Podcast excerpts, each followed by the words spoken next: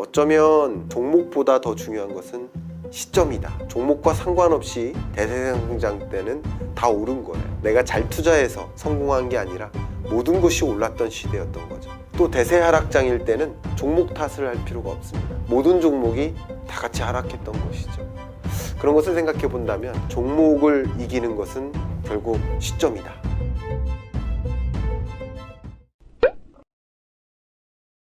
이 질문에 대해서 답변 드릴 때 굉장히 조심스럽습니다. 왜냐하면 너무나 고통스럽다라고 이렇게 말씀하시는 분들이 계시기 때문에 좀 조심스럽습니다만 답변을 드리겠습니다. 이게 20년, 21년을 조금 부채라는 컨셉에서 달리 그 시대를 정의한다면 그것은 레버리징이라고 표현합니다. 레버리징의 시대. 좀 어렵죠. 그리고 22년은 디레버리징의 시대예요. 자, 레버리징이라는 것은 영끌에서 투자한다 이런 느낌입니다. 빚에 많이 의존한다. 부채를 늘린다 이런 뜻이에요. 왜냐하면 금리가 싸니까 부채를 늘리고 적극적으로 빚져서 주식을 사든 부동산을 사든 그게 레버리징의 시대. 그게 적합한 투자 방법이었던 거예요. 금리 쌀 때는 내 돈을 주- 이 자산으로 옮기는 것도 필요하고 심지어 돈을 빌려서라도 자산을 보유하는 게 적합한 의사결정이죠. 근데 22년은 그걸 그대로 유지하면 안 되는 시대인 거죠. 디레버리징의 시대죠. 다른 말로 빚 갚는 시대인 거예요. 가장 좋은 재테크는 빚 갚는 것이다. 라고 말씀을 드리고요. 특히 그게 바로 현금 보유 비중이에요. 근데 이 디레버리징의 시대는요, 더군다나 금리가 이렇게 올라가니까 기준금리를 인상하는 과정에서 시중금리도 자연스럽게 올라가요. 근데 이 시중금리와 기준금리의 개념을 좀 정리해 보면 시중금리는 기준금리 더하기 알파. 이 알파는 어쩌면 우리나라에 있는 여러 은행들이 결정하는 그 알파 수익률 이렇게 생각하면 좀 쉽습니다. 그러니까 당연히 기준금리보다 시중금리가 높겠죠. 근데 기준금리가 올라가는 과정에서는 시중금리가 어떻게 될까요? 계속 올라가겠죠. 그 언제까지 올라갈까요? 22년, 23년 중반까지로 보면 되겠죠. 그러니까 기준금리가 올라가는 기간 동안에는 시중금리가 계속 올라가겠구나. 그럼 그 올라가는 속도가 주춤해질 즈음에는 주식시장의 하방 압력은 거의 끝나간다 이렇게 생각하셔도 좋아요. 그렇다고 이후에도 뭐 폭발적으로 성장한다 이건 아닙니다 주가가 자연스럽게 회복은 되지만 어떻게 보면 이 경기 침체라는 것을 동원해서 회복하는 거기 때문에 주가가 회복된다 하더라도 그렇게 드라마틱한 성장 이것은 기대하기 어렵겠다 이렇게 말씀드리고요. 그러면 가계부채라는 관점에서는 생각해 보세요. 금리가 떨어질 때는 레버리징을 일으켰죠. 그러니까 가계부채의 증가 속도가 어땠습니까? 굉장히 빨랐습니다. 가계부채의 증가폭이 역대 최고 수준이었어요. 근데 금리는 싼데 더더군다나 경기가 안 좋으니까 빚에 의존해야 될 필요성이 많아지겠죠. 한번 생각해 보세요. 여러분들이 특히나 자영업자 여러분들이라고 가정을 해볼게요. 아마 이 영상을 보시는 분들의 4분의 1 정도는 자영업자일 가능성이 있겠죠. 왜냐하면 우리나라 취업자가 대략 2,700만 명인데요. 그 중에 대략 한 600에서 700만 명, 요 정도가 자영업자입니다. 이 비임금 근로자죠. 이들이 결국 4분의 1 정도 어, 되기 때문에 아, 이 영상을 보시는 분들의 또 4분의 1가량이 자영업자일 가능성이 높겠죠. 그렇게 가정을 해보면 물론 자영업자 가구라고 표현을 할게요. 정말 이 매출을 가지고 도저히 이 사업을 영위할 수도 없고 가게 살림을 유지할 수도 없는 시점이 있었어요. 20년 중반부터 21년 중반까지. 특히 이 거리두기 단계를 완화하기 전까지는 정말 힘들었습니다. 제가 어느 날 이렇게 친구들 모여가지고 술을 한잔 하는데 그 1차 식사하고 옆에 어떤 호프 한잔 할 만한 데를 찾는데 바로 옆에 바가 있더라고요. 근데 그때가 아마 제 기억에 9시였어요. 9시 딱 들어갔는데 손님이 하나도 없더라고요. 그래가지고 그 사장님한테 물어봤죠. 왜 사람이 없어요? 그러니까 아니 이 바라는 곳이 9시부터 사람 오는 곳인데 10시까지 문 닫으라고 하면 사람 오겠습니까? 아, 정말 힘들었다는 걸 제가 강조하고 싶어서 말씀드리는 겁니다. 그러니까 그런 과정에서는 이 매출액 가지고는 삶을 영위할 수가 없으니까 당연히 이 사업을 유지하기 위해서 혹은 생계를 유지하기 위해서 부채에 의존했던 거예요. 근데 금리마저 쌌으니까 부채 규모가 늘어났죠. 그리고 또 많은 투자자들이 어, 집 사야 돼. 예, 주택담보대출을 일으키고 또 많은 투자자들이 주식 사야 돼 하면서 영끌족이 생긴 거죠. 그래서 동학개미 운동이 일어난 거죠. 그게 레버리징의 시대였던 거예요. 근데 그런 시대가 아니라 22년은 디레버리징의 시대이기 때문에 이런 과정에서 빚이 많이 늘어났고 또 금리마저 올라가니까 은행 입장에선 빚을 돌려받아야 됩니까? 안 됩니까? 돌려받아야 되죠. 그러면 채무를 변제하지 못하는 그런 차주를 취약 차주라고 하는데요. 이 취약 차주로부터 채무를 변제받지 못할 가능성 그런 위험을 관리해야 되겠죠. 그렇기 때문에 빚을 더디게 줘요. 보수적으로 줍니다. 빚을 반드시 상환할 수 있는 역량과 의지를 갖고 있는 사람들을 분별합니다. 어떻게 분별하냐고요? 여러분 원천징수 영수증 2년치를 제시하잖아요. 그게 그런 거예요. 채무 상환 능력이 있는지를 판단하는 거죠. 그리고 요즘은 빅데이터가 잘 돼 있어서요. 카카오뱅크 같은 경우도 빅데이터를 가지고 채무 상환 능력뿐만 아니라 채무 상환 의지가 있는지 이런 것을 판단해 냅니다. 그런 것을 바탕으로 해서 채무를 반드시 변제할 것 같은 계층에게만 빚을 주자. 그러니까 바- 가계부채 규모가 어떻게 될까요? 경제 주체들도 금리가 올라가니까 자연스럽게 빚지고자 하는 그 성향이 줄죠. 어쨌든 이런 과정에서 자연스럽게 아, 일단은 빚을 갚고 어, 투자를 하지 말자. 또 주식시장 포기하는 사람들도 많이 있거든요. 주식 투자 그만하자. 그러면서 이제 디레버리징이 일어나는 것이고요. 은행들도 어 위험하다, 위험이라는 판단을 이제 감지하고서 보수적으로 대출해 주자. 이런 것들이 같이 맞물리면서 가계부채 규모는 어떻게 될까요? 예, 증가 속도가 둔화됩니다. 물론 금리 때문만은 아니지만 22년 1분기에 가계 신용이라고 합니다. 전체 우리 가계 부채 규모가 처음으로 줄어들었었어요. 전분기보다. 금리 인상의 시대 때 나타나는 현상이 물론 기준금리 인상이라는 통화 정책과 이 대출 규제라는 금융 정책이 같이 만났기 때문에 이루어진 것이라고도 생각할 수 있습니다만 어쨌든 22년 1분기가 줄었습니다. 그리고 22년 2분기, 3분기, 4분기 증가 속도가 둔화되거나 실제 규모가 줄어들 수 있습니다. 자, 이런 과정에서 생각해 보면 자꾸 가계부채 문제를 가지고 무슨 가계부채 부실 위험 터진다. 뭐 총량 부실이 일어난다. 2천조 뭐 폭탄 터진다. 뭐 이런 표현들을 하시는데 정확히 말씀드리면 2천조가 터지는 게 아니죠. 앞에 말씀드렸던 취약 차주가 불안한 건데요. 현재 취약 차주 비중이 줄어들어요. 그리고 연체일도 줄어들고 심지어는 어, 이 부실채권이라고 하는데 어, 은행 입장에서 지금 연체를 했어요. 연체를 한 번 하면 연체자죠. 근데 그 연체가 길어져서 쉽게 말하면 세 달 정도 연체해서 90일 이상 빚을 상환하지 않아요. 이자와 원금 상환을 하지 않아요. 그러면 그것을 돌려받지 못할 가능성이 높은 그런 부채라고 해서 부실채권이라고 합니다. 그래서 가계부 실채권 규모거나 가계부 실채권 비율이 다 떨어져요.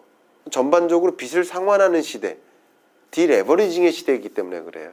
그럼 이런 관점에서 보면 2천조가 터지는 뭐 1900조가 터지는 그런 부실 위험이라고 생각하기보다 가계부채의 문제는 총량에 있는 게 아니라 질에 있다. 양이 아니라 질이, 질에 있다.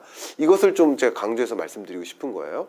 실제 가계부채 문제에서 정말 받지 못할 빚, 그, 그들을 이제 취약차주라고 정의하잖아요. 제가 좀 추가적으로 설명드리면 취약차주의 정의가 일단 다중채무자여야 되고요. 다중채무자는 세 가지 이상의 종류의 빚을 갖고 있으면 다중채무자예요. 다중, 그죠? 그러니까 예를 들면 주택담보대출도 갖고 있는데 거기에 신용대출도 하나 받았어요. 영끌에서 뭐 투자하려고 아니면 백 살려고 뭐 받았어요. 그리고 뭐 장학금 대출을 받았어요. 카드 대출을 받았어요. 뭐 이런 여러 가지 대출의 성격들이 있잖아요. 그리고 1금융권에서도 얼마 받고 뭐 2금융권에서도 얼마. 대출의 종류가 여러 가지인 거잖아요. 그죠?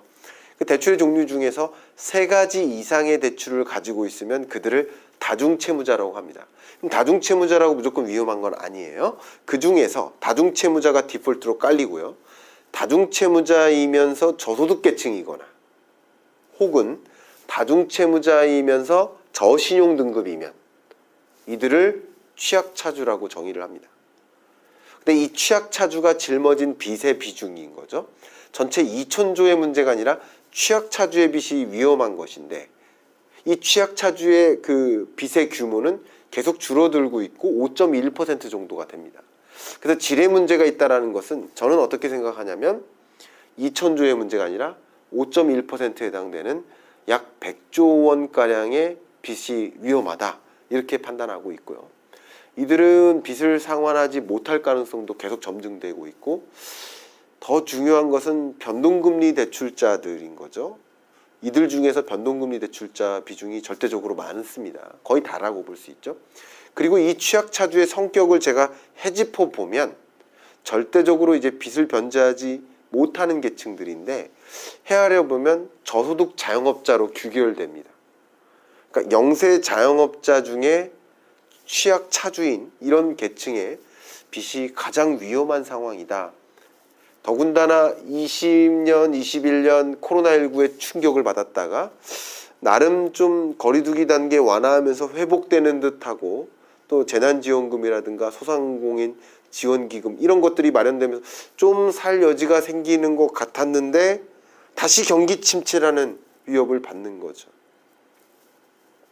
그러니까 이들은 더군다나 고금리라는 숙제를 받아드니까 계속 이자 상환 부담이 커지는 거죠. 그게 가계부채의 역습인 거죠. 금리의 역습인 거죠.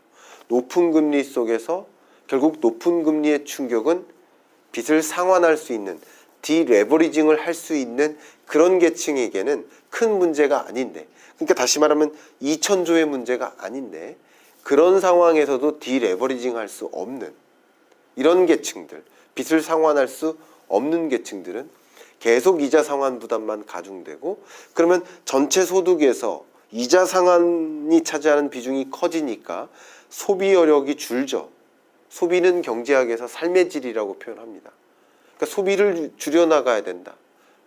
얼마나 힘들까요? 그러니까 이게 결국 가계부채 문제의 본질이기 때문에 자꾸 2천조, 2천조 조망하는 게 아니라 2천조가 터질 위험은 상대적으로 없다라고 판단하기 때문에 이런 계층에게 채무 상환 능력을 보존하는 그런 전략들, 정책들이 계속 어, 나와야 되지 않을까 생각하고요. 다만 이 가계부채 2천조의 문제가 없다라는 얘기를 제가 하게 되면 꼭 이제 댓글로서 많은 분들이 어, 그런 이의를 제기하십니다. 왜 그러냐면 오늘날의 이 구조가 그런 것 같아요. 이 매스컴에서 여러 정보를 봤는데 가계부채 2천조 터질 거라고 가계 이, 이 여러 매스컴에서 얘기를 해요. 근데 단편적인 근거는 없어요. 이렇게 가계부채가 늘어나고 있다. 줄어든 건 또 보도를 안 해요. 늘어나니까 보도가 의미가 있잖아요. 줄어들면 보도할 일이 있습니까? 그러니까 늘어나는 것만 보도해요. 그리고 가계부채 터질 것 같다. 그리고 이 썸네일에 뭐를 놓쳐? 시한폭탄, 가계부채 2천조. 그러니까 이런 것에 이미 매몰돼서 그것만 기억하다 보니까 무비판 쪽으로 받아들이는 거야. 가계부채 2천조의 문제다. 2천조의 그러니까 문제가 아닌 거예요. 총량의 문제가 아닌 거예요. 채무 상환을 할 수 없는 계층들, 디레버리징을 일으키지 못하는 계층들의 문제인 거예요. 근데 금리가 올라갑니다. 그럼 제가 풍선의 비유를 많이 하는데 이 풍선에서 이쪽 1금융권에서 대출을 못 받게 금융 규제를까지 단행합니다. 금리마저 높아지고 또 은행들이 어, 보수적으로 대출해 준다고 했죠. 그러면 이, 여기를 막는 거예요. 그럼 이쪽 풍선이 커지죠. 이게 뭐죠? 이금융권이죠. 그러니까 안 좋은 성격의 부채로 또 건너가는 거야. 그럼 더 많은 이자 상환 부담이 커지겠죠. 빚 안 주면 이들이 그럼 빚에 의존하지 않을까? 아닙니다. 빚진 사람들이 빚지고 싶어서 빚진 게 아니거든요. 그러니까 이들은 빚을 못 지게 막으면 다른 빚에 의존해야 되는 그런 성격이 있어요. 그럼 얼마나 힘들까요? 이게 가계부채 문제의 본질이라는 것을 좀 강조하겠고요. 다만 그 여러분들이 받아들이지 않으시는 분들이 계시다면 그분들의 또 근거는 이겁니다. 부동산 시장이 폭락하면 가계부채 문제 터지는 거 아닙니까? 근데 부동산 시장이 폭락할까라는 그 전제를 깔았잖아요. 근데 그 전제가 실현 가능하지가 않아요. 그러니까 부동산 매매 가격이 조정되고 하향 안정화되고 떨어지고 자산 버블이 꺼지고 이런 현상하고 부동산 시장이 폭락하는 거는 다른 이야기죠. 근데 이렇게 꺼지는 현상에서 제가 말씀드린 대로 디레버리징 한다니까요. 빚져서 집 산 사람들이 집 판다고요. 우리나라 전체 부채에 이 주택담보대출이 차지하는 그 비중이 지금 1금융권을 중심으로 말씀드렸을 때 60에서 65% 사이예요. 그리고 전세자금 대출이에요. 그 비중이 부동산 대출이 전체적인 가계부채 규모의 절대적인 비중을 차지하기 때문에 이 총량의 문제가 없는 거예요. 이 총량이 근데 부동산 시장이 폭락한다. 라는 전제가 있는데 부동산 시장 폭락한 걸 본 적이 있으신가요? 제가 한번 질문 드릴게요. 역으로. 저는 한 번도 못 봤어요. 우리나라 역사상은 아직 없었어요. 그한 번도 없었던 일을 가지고 그런 일이 있을 수 있다라는 굉장히 희미한 가정을 두고 가계부채 문제가 터진다? 이건 좀 어려운 해석이지 않을까 생각되고 물론 부동산 매매 가격이 조정되는 거 맞습니다. 근데 지금 조정되기 시작했는데 이 조정세가 마이너스 0.01%입니다. 전국 평균 아파트 매매 가격을 중심으로 말씀드리면 그러니까 마이너스 0.01% 이게 폭락이라고 설명할 수는 없죠. 조정인 거죠. 그리고 이게 버블이 일어났었던 것을 생각해 보면 버블 이후에 그 제자리로 돌아가는 과정이라고 만약에 생각해 본다면 제자리로까지는 돌아가지 않겠다고 생각합니다만 그 돌아가는 과정은 폭락이 아닌 거죠. 그죠? 균형점을 찾아가는 거죠. 균형점을 찾아가는 과정일 뿐이지 그 지점까지 돌아가진 않습니다. 원래 집 가격 떨어질 것 같으면 안 내놓거든요. 집주인이라고 생각해보세요. 10억짜리가 20억이 됐어요. 그러면 어, 요즘 집값 떨어질 것 같아. 집 팔아야 되겠어. 그러면 20억에다가 천만 원이라도 붙이지 다시 10억에 내놓는 사람이 없어요. 10억에 내놨을 때 그 가격이 조정되는 거거든요. 19억 9천에도 안 내놔요. 20억이 올랐으면 수요가 뒷받침되는 한 20억 천만 원이라도 내놓는 거죠. 그게 우리 투자자들의 심리이기 때문에 떨어질 것 같으면 안 내놔요. 그렇기 때문에 폭락이 그냥 어 정말 이 부동산 시장의 어, 흐름을 표현할 수 있는 그 수식어는 어렵겠다. 그러니까 이 부동산 폭락이라는 것을 가정하고 가계부채 문제 터진 그것은 좀 어려운 가정이지 않을까라고 저는 진단을 하고 있고요. 여러분 뭐 스스로 판단하셔야겠지만 가계부채 문제의 본질을 판단하시는 것도 중요하겠다. 그럼 나는 또 무엇을 준비할까? 적어도 여러분 입장에서는 기준금리가 23년 중반까지 올라갈 것이라고 가정해 본다면 지금 내가 굳이 대출을 일으켜서 무언가 적극적으로 투자할 것인가? 그 시점은 아니라는 거죠. 그러니까 특히 내 집 마련 투자자들 같은 경우는 지금 이런 국면에서는 내 집 마련을 시점을 좀 뒤- 늦추는 것 그게 좋은 투자적인 선택이지 않을까? 내 집 마련은 필요하다고 생각합니다. 근데 굳이 조정기를 지나서 투자해도 되지 않느냐? 금리 인상기를 지나서 해도 되지 않느냐? 뭐 이런 것들이 결국 디레버리징이에요. 왜냐하면 빚 안 지고 집 사는 사람이 거의 없잖아요. 그죠? 그런 것들도 해- 해당되는 것이기 때문에 가계부채 총량의 문제가 아니라 총량은 오히려 잡힌다. 결국 질의 문제가 있다. 어디에 가계부채 문제의 본질이 있는지를 찾아볼 필요가 있겠다 의견 드리겠습니다. 제가 20년 전망할 때는 부동산 매매 가격이 상당히 많이 오른다. 거의 영끌에서 집 사세요라는 표현을 썼었어요. 그러니까 2019년에 20년 전망할 때. 근데 20년 매매 가격이 급등했죠. 그 다음 21년 전망서를 낼 때는 상승세가 둔화될 것이다 라고 말씀드렸습니다. 상승세가 상당히 둔화되는 흐름이 나왔고요. 그리고 22년은 그 둔화되는 폭이 상당해진다. 둔화세가 강해진다. 상당히 많은 0에 가까운 둔화가 있을 것이다. 라고 표현을 했습니다. 자, 그럼 이 그래프를 생각하시면서 의외로 이 부동산 매매 가격을 결정짓는 그 변수가 정책, 매수세, 매도세, 전세 시장 내 집 마련 수요? 아닙니다. 공급이 공급도 아닙니다. 사실 이 부동산 매매 가격을 결정짓는 가장 중요한 변수는 역시 금리예요. 여러분이 다른 것을 판단하기 어렵고 그냥 금리만 좀 보겠다라고 하신다면 그래도 어느 정도 이 부동산 시장을 가늠할 수 있습니다. 물론 금리 하나만 가지고 부동산 시장을 전망하면 누구나 다 전망하죠. 그것은 아닙니다만 금리가 주는 이 부동산 매매 가격에 영향을 미치는 그 기여도 기여도는 대략 한 70% 되지 않을까 생각을 합니다. 결국 금리가 떨어지는 구간 20년 이때 부동산 매매 가격이 폭등한 거예요. 금리가 이제 전환되는 구간 제로 금리에서 조금씩 올려나가는 구간 우리나라부터 먼저 인상했죠. 이게 완화의 시대에서 긴축의 시대로의 전환기죠. 그때 이제 한국은행 총재가 뭐라고 했냐면 아직도 완화적이다. 그러니까 금리 인상 해놓고도 완화적이다. 그래서 그런 거예요. 아직도 낮은 금리다. 정상화해야 된다. 그러니까 21년의 금리 인상은 물가 잡겠다는 행동이 아니라 기준금리의 정상화입니다. 그러니까 정상적으로 통화정책 기조를 가져가는 그런 국면이기 때문에 당연히 21년은 상승세가 둔화된다. 여전히 상승은 하지만 20년처럼 폭등하던 그런 시대는 아니다. 이렇게 말씀드렸던 거고 그 다음 21년이 지나서 22년으로 올 때는 강한 하방 압력을 받는다. 그러니까 부동산 시장의 결정 요인들이 뭐 수요 측면, 공급 측면, 그리고 부동산 어, 이 정책 측면이 있는데 이 세 가지 말고도 거시경제 여건이 있어요. 이 거시경제 여건의 가장 중요한 게 금리라는 거죠. 그런 것들 관점에서 이제 앞에 말씀드렸던 것처럼 디레버리징의 시대인데요.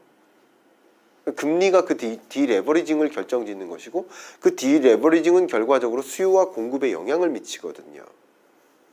그러니까 정책이 어떤 역할을 한다 하더라도 막을 수 없는 거예요. 심지어 2020년에서 21년 동안 특히 22년 상반기까지 우리나라 집값 상승률이 코로나19 이전과 비교하면 대략 한 20% 상승했거든요. 근데 우리나라 집값만 상승했느냐? 아닙니다. 세계적으로 집값이 상승했어요. 여러분 그걸 보실 필요가 있습니다. 세계적으로 집값이 상승했구나. 심지어는 우리나라 집값 상승세가 OECD 회원국 중에서 중간이 조금 안 돼요. 다른 말로 우리나라보다 집값 더 많이 오른 나라가 더 많다는 사실이에요. 대표적인 게 뉴질랜드고 미국 아닙니까? 45% 이상 상승했어요. 왜 그런 겁니까? 완화의 시대 동안 일어난 거예요.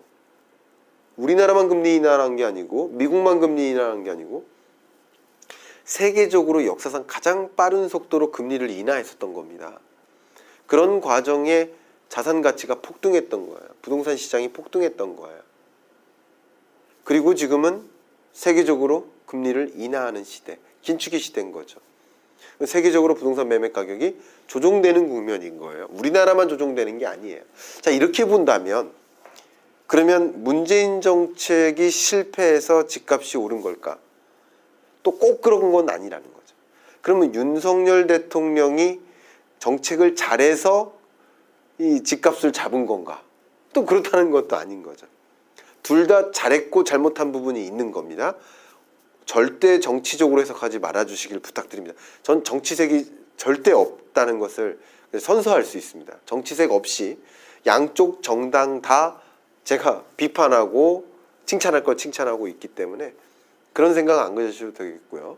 제가 왜 이 말씀을 강조하냐면 이걸 정치적으로 해석 제 말씀을 정치적으로 해석해 버리면 이 이야기가 다 잘못된 것처럼 들리기 때문에 오해하지 마시라고 강조하는 겁니다. 그렇기 때문에 부동산 매매 가격을 전망할 때 정책 기조도 중요합니다. 근데 제가 정책 기조는 어떻게 어떻게 굳이 해석을 한다면 그냥 거들 뿐이에요. 어떻게 거두는지 지금부터 설명드릴게요. 잡힙니다. 잡히는데 잡히는 이 현상이 물론 전국 평균 아파트 매매 가격이 코로나19 이전과 비교하면 대략 20% 정도 올랐지만 서울 수도권과 같이 수요가 뒷받침되는 지역의 경우에는 그 상승세가 더 컸죠. 근데 수요가 뒷받침되지 않는 지역은 그냥 자산 버블 현상 이게 맞물리면서 너나 할 것 없이 집값이 오른 것 뿐이에요. 그렇게 생각하시면 좋겠습니다. 그런데 이 가격 상승세는 수요가 뒷받침되는 지역을 중심으로 더 크게 올랐고 어떤 이 수도권에 대한 규제를 단행해도 계속 올랐었던 거예요. 그런데 22년에는 대세 하락장이잖아요. 부동산 시장도 대세 하락장이지만 수요가 뒷받침되는 지역은 제가 앞에 말씀드렸던 것처럼 어차피 살 사람이 있어 기다리면 살 사람 나와 하는 그런 지역 같은 경우는 안 내놓는다고요. 그리고 떨어뜨려서 내놓지 않아요. 그리고 떨어뜨려서 내놓는다 한들 많이 떨어뜨리진 않아요. 급한 사람들은 좀 떨어뜨리겠죠. 10억짜리가 20억 됐는데 19억 8천만 원에 내놓는단 말이죠. 그러니까 상승폭이 굉장히 컸지만 하락폭이 작습니다. 근데 이 지방 같은 경우는 여러분이 염두에 두실 만한 지방은 주로 예, 지방 소멸 도시, 지방 소멸이 일어나고 있는 그런 현상이 일어나고 있는 그런 지역을 더 염두에 두시면 더 확연할 겁니다. 수요가 전혀 뒷받침되지 않아요. 떠나는 가구가 있지만 들어오는 가구가 없고요. 그러니까 죄송하지만 돌아가시는 가구는 있지만 태어나는 그 아기 울음소리는 없는 지역이 지방 소멸 도시잖아요. 그러니까 이런 지역은 수요가 뒷받침되지 않기 때문에 사실상 이런 지역은 이런 가격 하락세에 굉장히 지배적인 영향을 받습니다. 그래서 탈동조화죠. 서울 수도권과 지방의 탈동조화. 이런 현상이라고 볼 수 있고요. 제가 이런 관점에서 좀 강조하고 싶은 게 인구인데요. 왜냐하면 집은 샀다 팔았다 하는 게 아니잖아요. 지난해 샀다가 올해 파는 게 아니잖아요. 그래도 상당 기간 보유하는 방식이잖아요. 어 그러면 지방은 집값 많이 떨어졌으니까 이거 사면 돼. 이 떨어진 이유를 생각해 보면 앞으로 더 떨어질 수 있다는 것을 생각을 계속 해야 된다는 겁니다. 근데 이 지방 소멸 도시를 관점으로 말씀드리면 우리 2020년에 소위 dead cross가 발생했죠. 그러니까 사망자가 출생자보다 더 많았죠. 본격적인 자연 인구 감소가 시작됐던 거예요. 21년에는 인구가 감소했습니다. 그러니까 인구 감소세로 접어든 거예요. 어, 그 전부터 인구 감소한 거 아닙니까? 이렇게 말씀 많이 물어보시는데 인구가 감소한 게 아니고요. 인구 증가 속도가 둔화됐었던 겁니다. 첫 번째. 두 번째는 착각하신다면 생산 가능 인구가 줄어든 거죠. 만 15세에서 64세까지의 생산 연령 인구 혹은 생산 가능 인구가 기존부터 줄어들기 시작했었던 거고 인구는 여전히 늘었었어요. 고령자가 많이 늘어나고 있었기 때문에 그렇게 어, 생각하시면 좋겠고요. 21년부터 말 그대로 인구가 감소하기 시작했는데 그럼 인구 감소세는 어디서 우리가 관찰할 수 있을까요? 서울 수도권일까요? 아니라는 거죠. 지방 소멸 도시를 중심으로 인구 감소가 뚜렷하게 전개되는 것이고 그 이유는 전체 총량적인 인구가 감소할지라도 인구의 이동이 있기 때문에 어디서 지방에서 수도권으로의 이동이 있기 때문에 인구 감소가 있다 하더라도 수도권 인구는 버티는 거죠. 특히 이 중에서도 경기권 인구가 집중적으로 편입됩니다. 인구의 이동을 보셔야 돼요. 인구의 증감보다 더 중요한 게 인구의 이동입니다. 그래서 인구가 이미 이 서울도 사실 줄기 시작했고요. 경기권의 인구가 많이 듭니다. 그러면 서울의 수요는 뒷받침되지 않느냐? 그게 아니죠. 서울 지역은 말 그대로 상업화되는 거죠. 주거 지역이 아니기 때문에 주거 지역으로서의 성격보다는 상업지로서의 성격 때문에 주거 인구가 경기권으로 편입되는 과정이라고 생각하시면 좋겠고요. 서울 수도권은 서울권은 말 그대로 이 상업 지역화 되기 때문에 그 지대의 가치는 더 높아져. 이건 장기적인 트렌드를 말씀드린 겁니다. 이런 장기적인 이런 변화 속에 주거 가치 그리고 상업 혹은 뭐 오피스 공간 이렇게 생각하시면 좋겠고 서울과 이 경기권 수도권을 잇는 교통적으로 잇는 이런 인프라 건설 이게 도시 설계예요 우리나라에 이런 과정을 생각해 보면 더 앞으로도 서울 수도권으로 편입되는 인구가 많겠구나. 그렇게 생각해 보시면 장기적으로 봤을 때도 서울 수도권의 수요의 뒷받침은 있기 때문에 조정된다 하더라도 덜 조정되고 어떻게 보면 지방권의 조정세가 굉장히 가파르게 진전된다 이렇게 이해하시면 이 부동산 시장을 바라보는 좀 view를 갖게 되지 않을까 의견을 드리겠습니다. 과녁에 맞추기 위해서 노력하는 과정 그게 금리 인상이나 동결입니다. 이해가시죠? 그게 통화 정책이에요. 물가를 그 관역에 맞추기 위해서 노력하는 중앙은행의 행동, 통화 정책, 그게 0점 조정에 해당합니다. 물가 안정이라는 목표를 맞추기 위해서. 그러니까 다시 말하면 물가 안정을 안 맞추면 안 된다는 뜻이잖아요. 너무 높은 물가도 안 되고 너무 낮은 물가도 안 된다는 뜻이잖아요. 왜 그런지를 제가 한번 설명드려 볼게요. 너무 높은 물가도 그리고 너무 낮은 물가도 그러니까 쉽게 말하면 인플레이션도 디플레이션도 굉장히 안 좋다라는 걸 설명드리면 가격이 떨어질 것 같아요. 그걸 이제 기대 인플레이션이라는 표현도 쓰지만 가격이 앞으로 떨어질 것 같다라고 여러분 스스로 전망해요. 그러면 지금 사겠습니까? 떨어지고 나서 사겠습니까?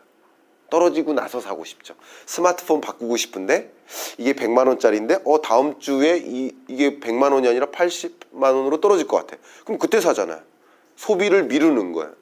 음, 전체 공급과 수요 중에서 소비 자체가 줄어들면 어떻게 됩니까? 가격이 더 떨어지죠. 그러니까 가격이 떨어질 것 같아라는 나의 전망은 실제 가격 하락으로 연결되는 디플레이션 소용돌이죠. 그럼 가격이 떨어질 것 같아? 그럼 소비 침체가 와요? 소비 침체가 정말 추가적인 또 가격 하락을 만들어요? 또 소비 침체 오죠? 소비가 침체될 것 같다. 그러면 기업들은 어떻게 하겠습니까? 소비가 떨어질 것 같아. 그러면 이런 거 만들어내겠습니까? 이런 만들어내는 게 투자잖아요. 생산 설비를 늘리고 신규 사업 해보겠다. 예를 들어 커피숍이 우리 빵가게도 해보자 옆에. 옆에 어, 이게 신사업이에요. 신사업 투자예요. 이것도 투자. 그러니까 여러분이 예를 들어서 자동차를 사시면 그건 소비인데 기업이 자동차를 사는 행위는 그건 투자입니다. 왜냐하면 기업은 그 자동차를 사는 이유가 최종 소비가 아닌 거예요. 그것을 이용해서 추가적인 생산을 해내기 위해서 그것을 갖게 되는 행위니까 그건 투자입니다. 이해가시죠? 그러니까 소비가 침체될 것 같으면 기업들은 더 투자를 못 하죠. 투자도 위축되죠. 이런 것, 그럼 투자가 위축되면 어떤 일이 벌어질까요? 고용이 침체됩니다.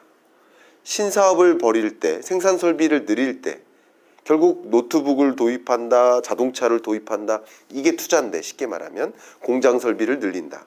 그럼 설비를 늘리면 공장에서 일할 인력, 자동차를 더 많이 사왔으면 자동차를 운행할 인력, 그죠? 노트북을 왜 사겠습니까? 자동 기업에서 노트북을 이용할 또 사무 인력이 필요하니까 도입하는 거 아닙니까? 이게 기업들의 투자입니다. 그러니까 투자가 위축이 돼 버리면 신사업 안 하겠다. 그냥 생산 설비 안 늘리자, 줄이자 이런 식으로 들어가면 자연스럽게 일자리가 줄어들죠. 그러면 평균적으로 그 나라 경제의 취업자가 줄어드니까 당연히 소득이 줄겠죠. 소득이 줄면 또 뭐 하고 싶어져요? 네, 소비를 아끼게 되죠. 이게 악순환인 거예요. 이게 디플레이션 소용돌입니다.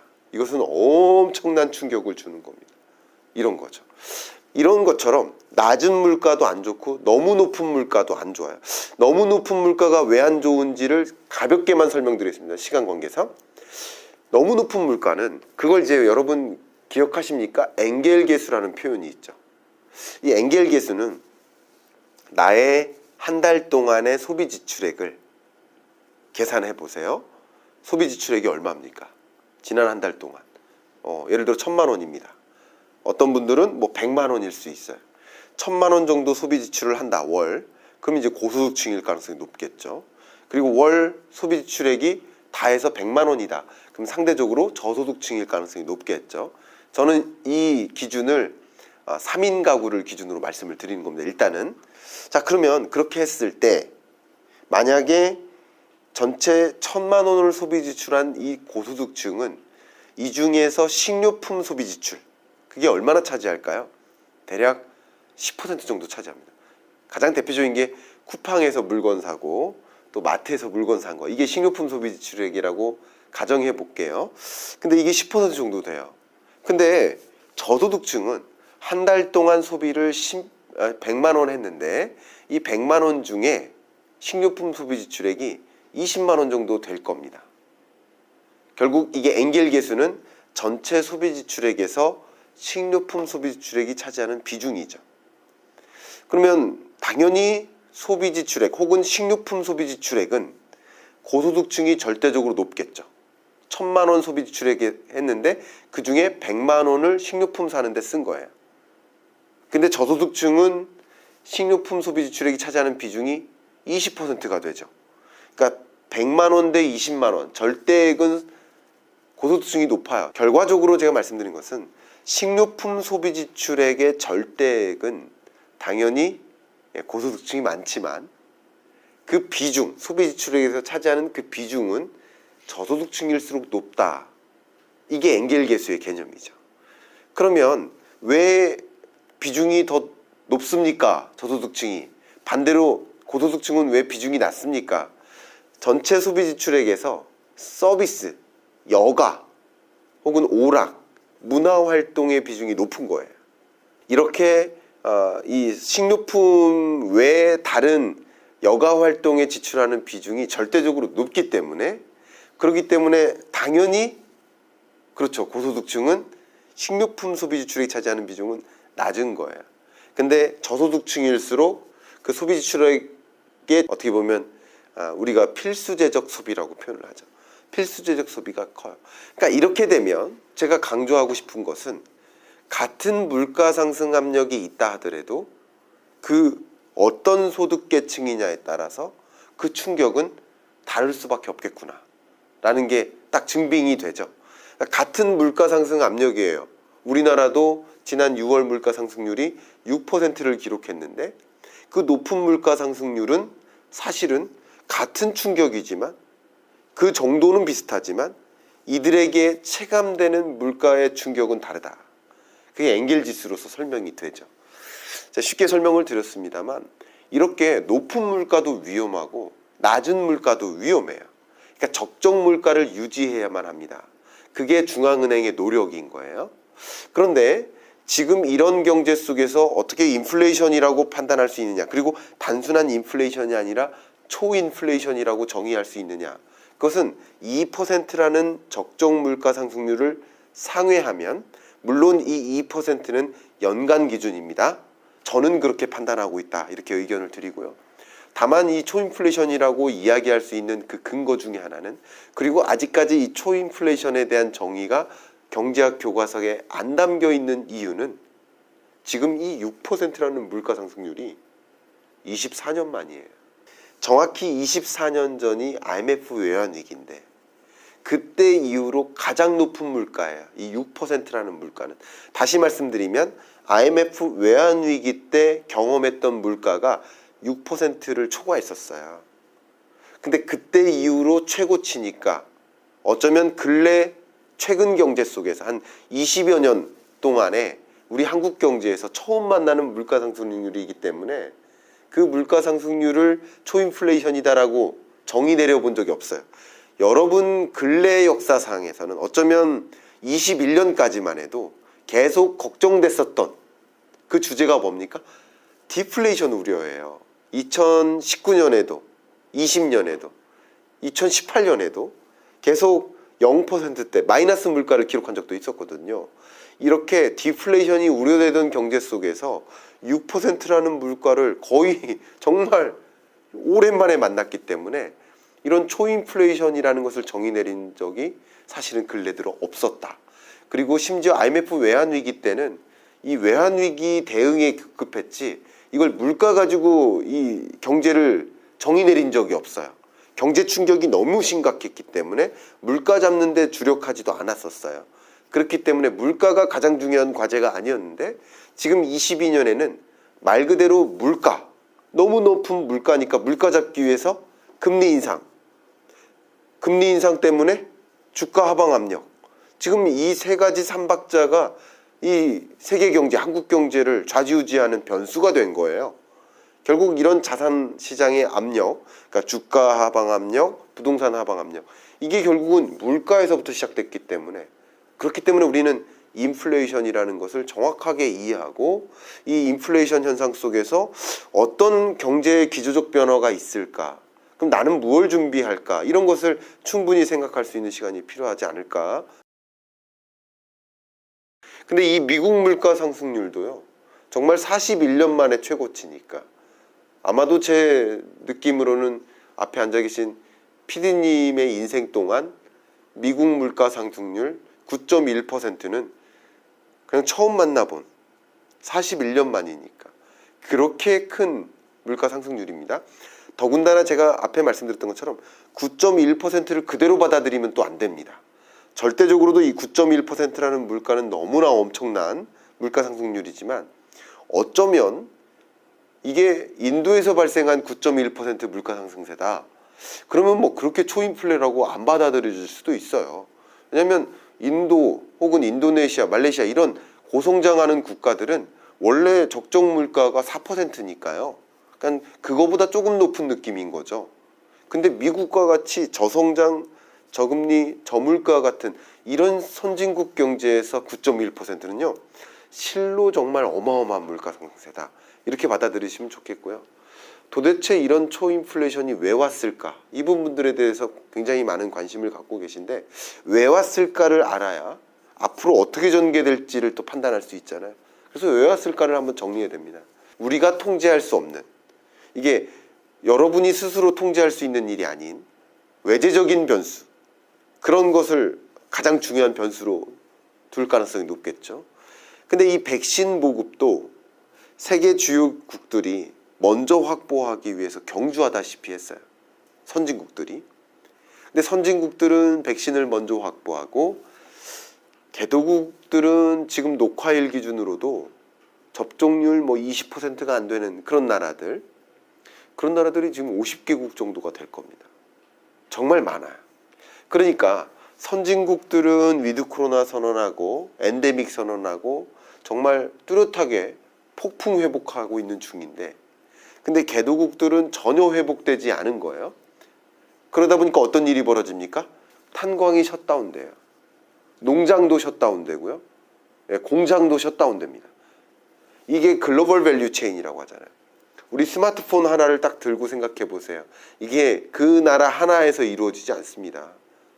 여기에 들어가는 수많은 원자재들, 고무, 플라스틱, 뭐 철, 비철 금속, 알루미늄 이게 거의 한 150개국을 거쳐서 생산되는 제품인 거예요. 이게 global value chain이라고 하죠. 근데 선진국이 뚜렷하게 회복되면서 이런 원자재나 부품 수요가 늘어나는데 완제품 수요도 늘어나는데 그것을 가능하게 만드는 원자재와 부품 공급은 제대로 이루어지지 않는 거예요. 셧다운 되니까. 농장 같은 경우도요, 인력이 없어요. 인력 조달이 안 돼요. 그런 것들이 공급망 병목 현상을 만든 거죠. 이 불균형 회복에서 공급망 병목 현상을 야기시킨 것이다. 이렇게 생각하면 좋겠고요. 이게 공급망 병목 현상이 가중되고 있었는데 생각했던 것보다 더 장기화되고 있었는데 왜냐하면 생각했던 것보다 더 선진국들은 폭발적으로 수요하고 뚜렷하게 성장하고 근데 개도국들은 계속 shutdown shutdown 그래서 세계 경제의 회복 시나리오를 보면 총량적으로 세계 경제 GDP는 충격 이후 제자리로 돌아가는 흐름이었는데 선진국들은 사실 이 돌아가는 흐름을 강력하게 견인하는 역할을 하는데 신흥국들은 충격 이후 그냥 제자리인 거예요. 그런 와중에 뭐가 터졌습니까? 네, 러시아 전쟁이 터졌죠. 22년 1월부터는 이제 전쟁의 시대인 거예요. 전쟁이 인플레이션을 기름을 부었다. 이렇게 생각을 하면 좋을 것 같아요. 가뜩이나 원자재 공급망 병목 현상이 야기됐는데 러시아 전쟁으로 인해서 그 공급망이 아예 틀어막히다시피 했다. 단적인 예는 어쨌든 글로벌 공급망의 붕괴가 러시아 전쟁과 무슨 관계입니까? 이렇게 생각할 수 있겠지만 그 전쟁과 경제 제재가 맞물린 거죠. 미국의 이걸 영어로는 economic sanction 이렇게 표현합니다. 근데 경제 제재를 마련하면서 세계 단적인 증거가 원유인데 세계 원유 공급량 러시아가 2위국이었어요. 21년 기준으로 2위국이었고 그 공급량이 세계 원유 시장의 13, 14%를 차지했습니다. 그러면 세계 원유 공급량의 13%만큼 공급이 차단이 된다고 가정해 보세요. 그건 당연히 원유 가격을 치솟게 만드는 수급 불균형을 더 가중시키는 그런 문제가 초래되지 않겠습니까? 더군다나 러시아산 원유 혹은 러시아산 천연가스에 전적으로 의존하는 나라들은 정말 굉장한 비상이죠. 제가 단적인 예를 여러분들 뭐 원- 제가 절대 정치적인 판단 아니니까 오해하지 마시고요. 원자력 발전 없어 없어져야 된다. 이거 굉장히 위험한 것이다. 라고 주장은 하시지만 그러면 반대로 전기세 한 달에 300만 원 나와도 됩니까? 그것은 반대하시잖아요. 그게 거의 비슷한 일이거든요. 그런 것처럼 그냥 단, 단편적인 것만 보고 판단하시면 오해를 할 수가 있어요. 그런데 마찬가지로 이 많은 유러피언 국가들이 러시아에 전적으로 에너지를 의존하고 있었던 그런 경제 구조였는데 이런 에너지 공급이 차단되면 이런 나라들 어떻게 될까요? 예, 부메랑이 되는 거죠. 그 부메랑이 뭡니까? 그 부메랑이 바로 인플레이션인 거죠. 그 굉장히 재밌게도요. 미국의 인플레이션 현상과 유럽의 인플레이션 현상 그리고 다른 나라들의 인플레이션 현상이 정말 다릅니다. 미국은요. 그냥 석유 가격만 오른 게 아니에요. 오히려 석유 가격은 그렇게 높지 않아요. 상대적으로. 다른 전반에 걸친 물가 상승세가 나온 겁니다. 그 말 그대로 인플레이션 시대 맞아요.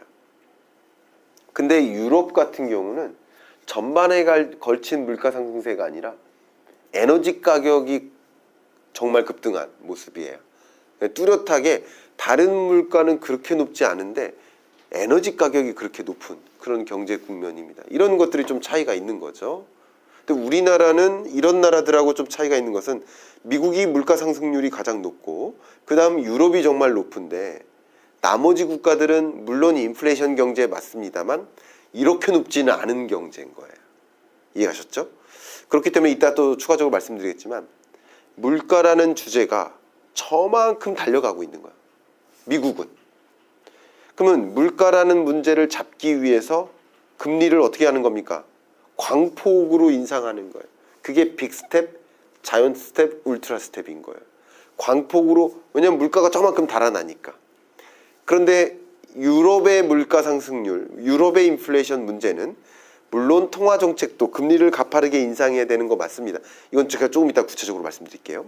맞습니다만 유럽 같은 경우는 사실 외교적으로 풀어야 될 문제가 더 많은 거예요. 에너지만 안정화하면 되는 거니까. 그래서 미국으로부터 원유를 수입한다든가 아니면 중동 산유국으로부터 천연가스를 조달받는다든가 만약에 가능하다면 그런 식으로 외교적으로 혹은 산업적으로 체결, 체결해야 될 그런 과제인 것이지 중앙은행이 처리할 과제가 아닌 거예요. 성격상. 그리고 다른 그 밖의 나라들은 이 미국보다 물가 상승률이 그렇게 높지 않아요. 그러니까 미국의 긴축 행보, 금리 인상 행보만큼 같이 따라갈 수 없다는 특징이 있어요. 이런 것들이 어떻게 보면 지금의 초인플레이션 시대를 만든 그 과정이었다라고 볼 수 있고요. 더 중요한 것은 이 불균형 회복 속에서 이 긴, 금리 인상 행보가 다르다라고 말씀드렸죠. 이게 왜 그러냐면 물가 상승률이라는 관점에서도 저만큼 미국이 혼자 달아나니까 우리는 그냥 그 경제를 볼 때 두 마리 토끼라고 생각하시면 좋아요. 두 마리 토끼가 또 앞에 있는데 물가라는 토끼는 저만큼 달아난 거예요. 근데 미국은 재밌게도 21년까지는 그리고 22년 상반기까지도 이 토끼를 잡은 거예요. 경기라는 토끼를. 자, 경기라는 토끼를 이미 잡았고요. 물가가 저만큼 달아나니까 저 물가를 잡겠다고 달려가는 거예요. 경기라는 토끼를 잡았기 때문에 마음껏 이쪽으로만 달려가도 돼요. 그런데 우리나라를 비롯한 주요 신흥국들은 경기라는 토끼도 못 잡았고 물가라는 토끼도 못 잡은 상태예요. 그럼 여기로만 달려가면 완전히 이 경기는 놓치게 되죠. 그렇기 때문에 신흥국들은 미국의 금리 인상 행보만큼 비슷하게 유지할 수가 없는 겁니다. 그래서 한미 기준금리 역전 현상 당연히 용인할 수밖에 없는 과제가 되는 것이죠. 이게 바로 인플레이션이 야기된 이 배경을 이해한다면 현재의 경기 판단을 제대로 할 수 있고 그렇기 때문에 어떻게 보면 국가 정책도 어느 정도 이해가 되는 거예요. 아니 왜 우리나라는 한미 기준금리 역전 현상 이런 것을 용인하지? 바보 아니야? 그럼 외환 위기 오는 거 아니야? 그렇게 받아들이신 게 아니라 지금은 안 좋은 것 중에 고르는 거예요. 이 한국은행이 선택할 수 있는 과제가 그 대안이 선택지가 여러 개 있는데 사실은 다 안 좋아요. 다 안 좋지만 그 중에 덜 안 좋은 것을 선택하는 겁니다. 그런 과정이기 때문에 금리 인상 행보도 좀 주춤한 것이고 한미 기준금리 역전 현상도 용인할 수밖에 없는 것이고 경기 침체도 용인할 수밖에 없는 것이고 주식 시장, 부동산 시장 하방 압력도 용인할 수밖에 없는 거예요. 어쨌든 그런 과정이기 때문에 여러분은 이런 지금의 인플레이션 현상을 제대로 이해하신다면 경기 판단과 어쩌면 이 통화 당국의 정책을 이해하실 수도 있는 것이 아닐까 생각이 됩니다. 자, 인플레이션 현상이 얼마나 지속될지를 판단하는 거 너무나 중요한 주제입니다. 근데 인플레이션 현상을 야기한 배경을 보면 또 이게 언제까지 지속될지를 확인할 수 있어요. 근데 몇 가지 요소를 제가 구분해서 말씀드려 보겠습니다. 첫 번째는 바로 심리예요. 여러분께 한번 질문 드려 볼게요. 앞으로 이 인플레이션 현상이 고물가 시대가 지속될 것 같습니까? 아니면 단기간 안에 마무리될 것 같습니까? 어떻게 생각하세요? 여러분 다 네, 지속될 것 같다라고 생각하시죠? 그게 반영된 그 수치가 기대 인플레이션이라고 보시면 좋습니다. 그래서 매월 기대 인플레이션율을 발표해요. 그 기대 인플레이션율이 지난 6월 달 3.9%를 기록했어요. 근데 5월 달만 해도 3.3%로 역시 근래 경제상 한 14년 만에 최고치였는데 또 3.3에서 3.9%로 또 퀀텀 점프를 했어요. 그러니까 여러분들의 기대 자체가 아, 앞으로 1년간은 물가가 오르겠구나 라고 생각하는 거예요. 그럼 이 심리가 실제 인플레이션을 이야기합니다. 한번 생각해 보세요. 앞으로 가격이 오를 것 같다. 그럼 김밥 가게 할머니가 단무지 가격도 오르고 진짜 뭐 쌀 가격도 오르고 김 가격도 오르고 제가 어제 시간이 잠깐 나가지고 그 테니스 치러 가는 길에 한 30분이 생기길래 저녁을 먹었어요. 가는 길에 백반집이 있어서. 근데 그 백반집에서 가격표가 너무 싸더라고요. 그래서 이거 어떻게 하십니까 했더니 어, 그래도 올리면 손님이 떨어질 것 같아서 못 올리겠대요. 얼마나 힘드실까요? 그래서 진짜 거짓말 안 제가 제 그 위치가 송파 근처입니다. 예, 그 근처인데 제가 그 그러면 현금으로 드릴게 하면서 계좌이체를 해드렸는데 500원을 더 드렸어요. 그러니까 10%를 더 드렸어요. 저도 속상해가지고.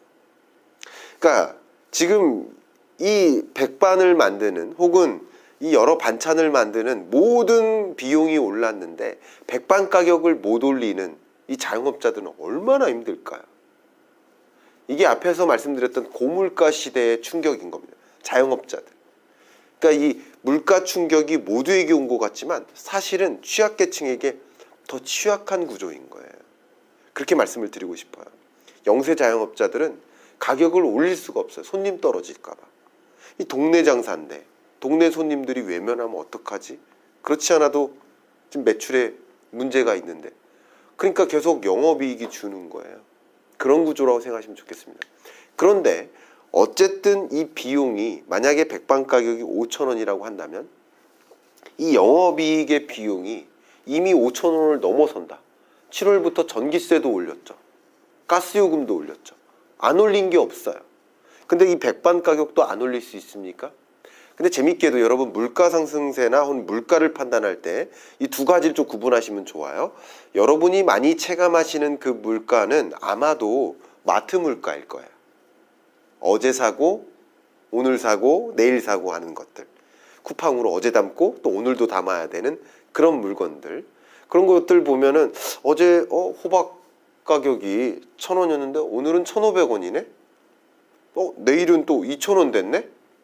이게 여러분들이 체감하시는 물가일 가능성이 높아요.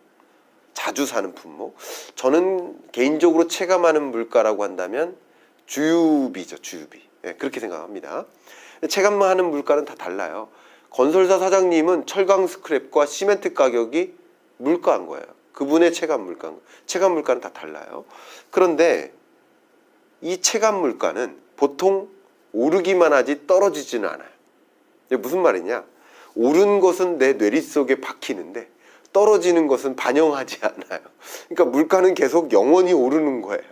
그러니까 천 원에서 이천 원으로 오르면 아 요즘 물가 너무 높아 이렇게 생각하면서 천 원에서 이천 원에서 다시 뭐 호박 공급이 많아져 가지고 500원으로 떨어졌어요. 그건 기억에서 잊어요. 그냥 사, 살 뿐이에요. 그죠? 그런 경향이 있습니다.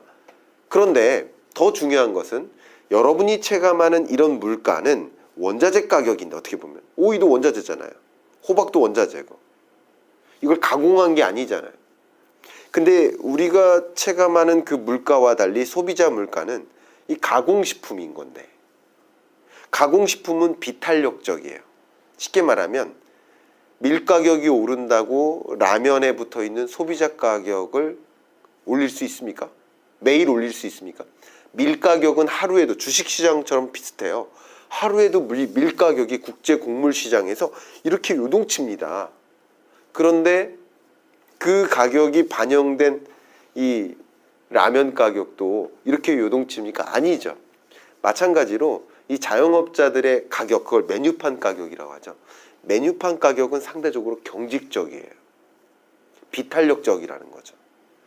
그래서 비탄력적인 것처럼 그때그때 바꾸지 않아. 한 번 바꾸면 그래도 뭐 몇 달간은, 1년간은 붙여놓는 거예요. 자, 그러면 앞으로 여러분들이 물가가 계속 오를 것 같아 라고 믿고 있다면 그럼 메뉴판 가격을 어쨌든 올릴 경향성이 높아요? 내릴 경향성이 높아요? 그대로 유지할 경향성이 높아요? 올릴 경향성이 높죠. 결과적으로는 전반적으로 물가가 계속 오를 것 같다라는 여러분의 기대가 있다면 메뉴판 가격을 가끔 바꾸는 것이기 때문에 당연히 그것도 가격을 선 반영시켜서 붙여놓을 가능성이 높습니다. 태그 가격도 마찬가지예요. 그런 것들을 이제 스티커샥이라고 표현해요. 미국식으로는. 그러니까 이 소비자들이 물건 사러 갔는데 여기에 붙어 있는 천 아, 만 구천팔백 원 이거 이 책 사러 갔는데 만 구천팔백 원인 것을 알고서 안 사는 내려놓는 거죠. 그런 일들이 발생해요. 그걸 스티커라고도 표현하는데 어쨌든 그 가격표에 반영됩니다. 그러니까 여러분이 기대하고 있는 기대 인플레이션은 말 그대로 인플레이션을 자극시킨다. 임금 협상도 마찬가지예요. 여러분 직장에서 이 고용주와 임금 협상을 하는 과정에서 임금 협상이 매일 있는 거 아니지 않습니까? 그럼 임금 협상할 때 어, 22년 물가 상승률이 몇 퍼센트예요? 23년에도 고물가 기조가 유지될 것 같아요. 요 정도만큼은 반영해서 임금을 좀 올려주셔야 되는 거 아닙니까? 그러니까 이런 것들이 반영될 가능성이 높겠죠. 반영 안 될 수도 있지만 왜냐하면 기업들은 가뜩이나 지금 인건비뿐만 아니라 다른 비용도 다 오르는데 인건비까지 올리면 우리 어떡하란 말입니까? 이런 입장이기도 합니다. 그러니까 모두가 힘든 거예요, 모두가. 그런데 그런 국면에서 어쨌든 물가 상승률은 임금을 올려달라는 노조 측의 어, 이야기의 근거가 되죠. 그러니까 이게 임금이 반영되는 거예요. 그러면 생각해 보세요. 여전히 임금은 기업 입장에서는 인건비죠. 우리 근로소득자 입장에서는 임금은 근로소득, 소득이지만 기업 입장에서는 그것은 인건비이기 때문에 비용 계속 올라가는 거예요. 다른 비용도 올라가는데 인건비도 올라가는 거예요. 그러면 역시 영업이익을 어느 정도 유지하기 위해서는 안 팔리는 한이 있어도 가격에 반영을 시켜야 되겠죠. 그런 모습입니다. 어쩌면 전기세 올리고 가스요금 올리는 것도 모든 것이 다 올라가는데 인건비도 올라가는데 그러면 이 공사는 안 올릴 수 있느냐 그런 거예요. 그러니까 모두가 올라가는 거예요.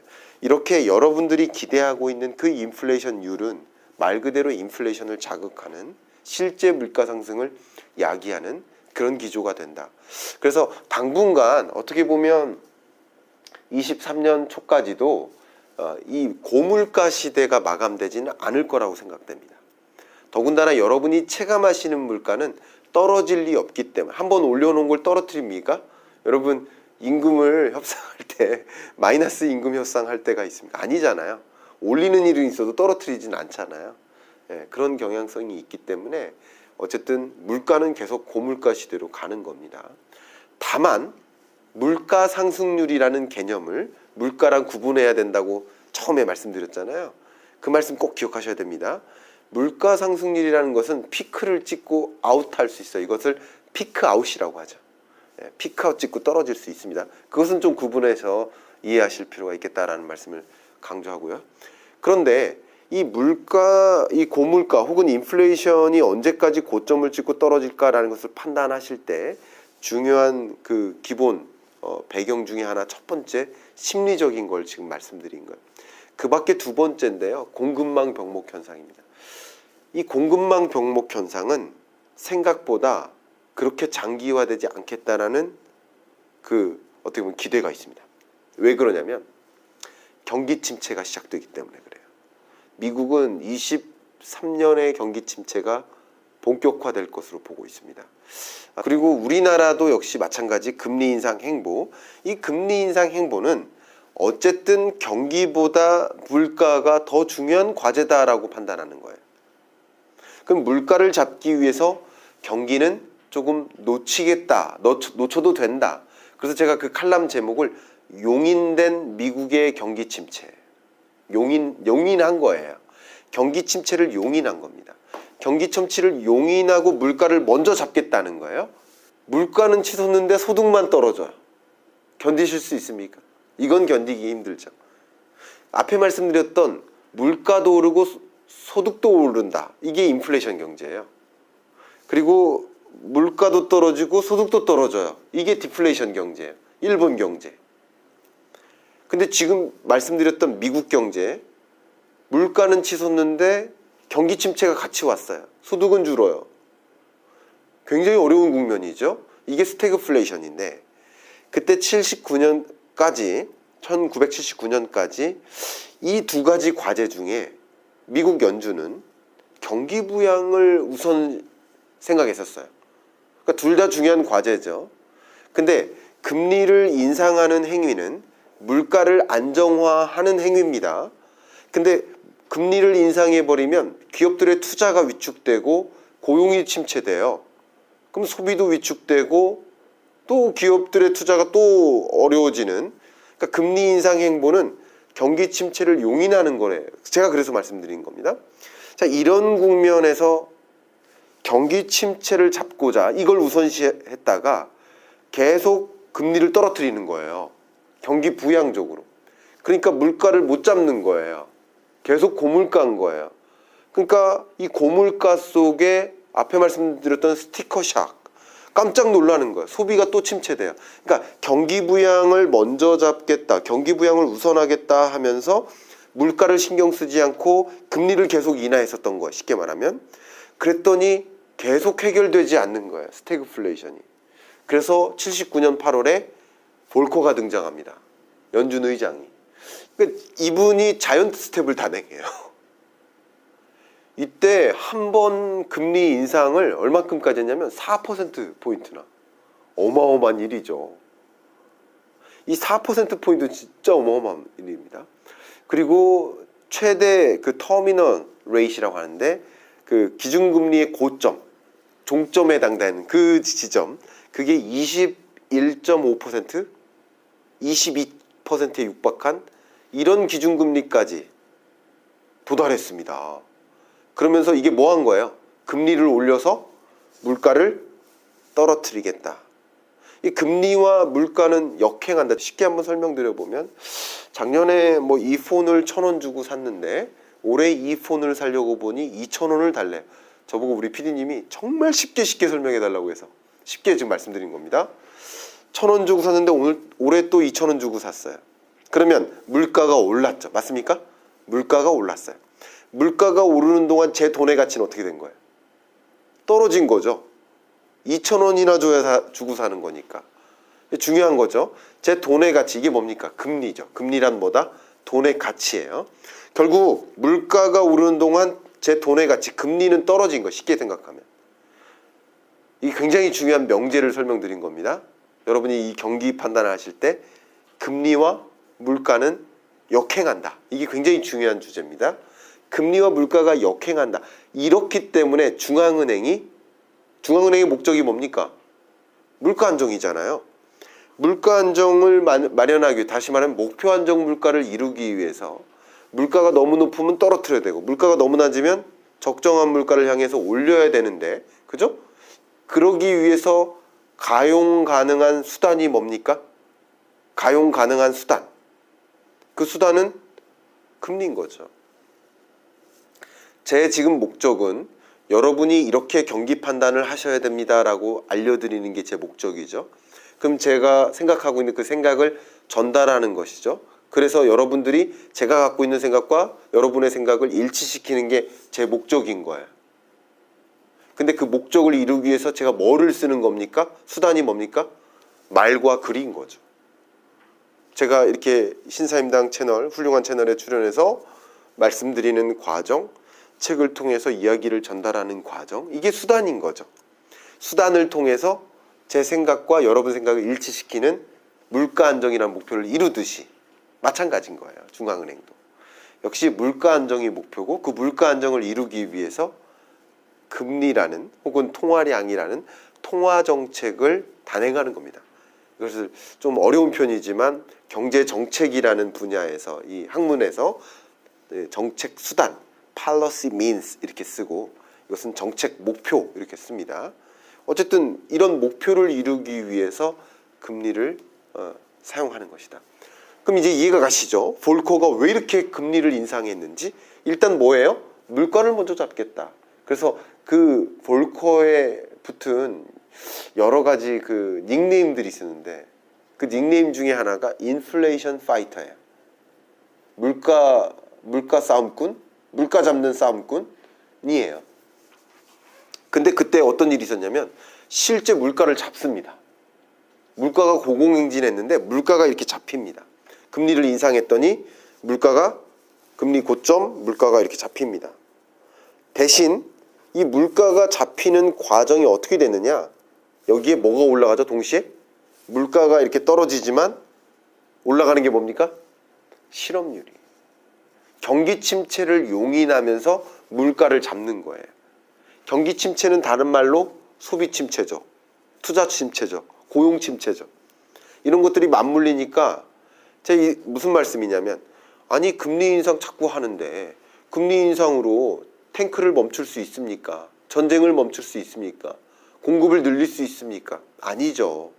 지금의 물가 상승세는 공급발이기 때문에 금리 인상으로 물가 못 잡는다라는 생각을 하시는 분들이 계십니다만 그게 중요한 게 아니라 수요와 공급에 의해서 가격이 결정되니까 공급이 너무 부족해요.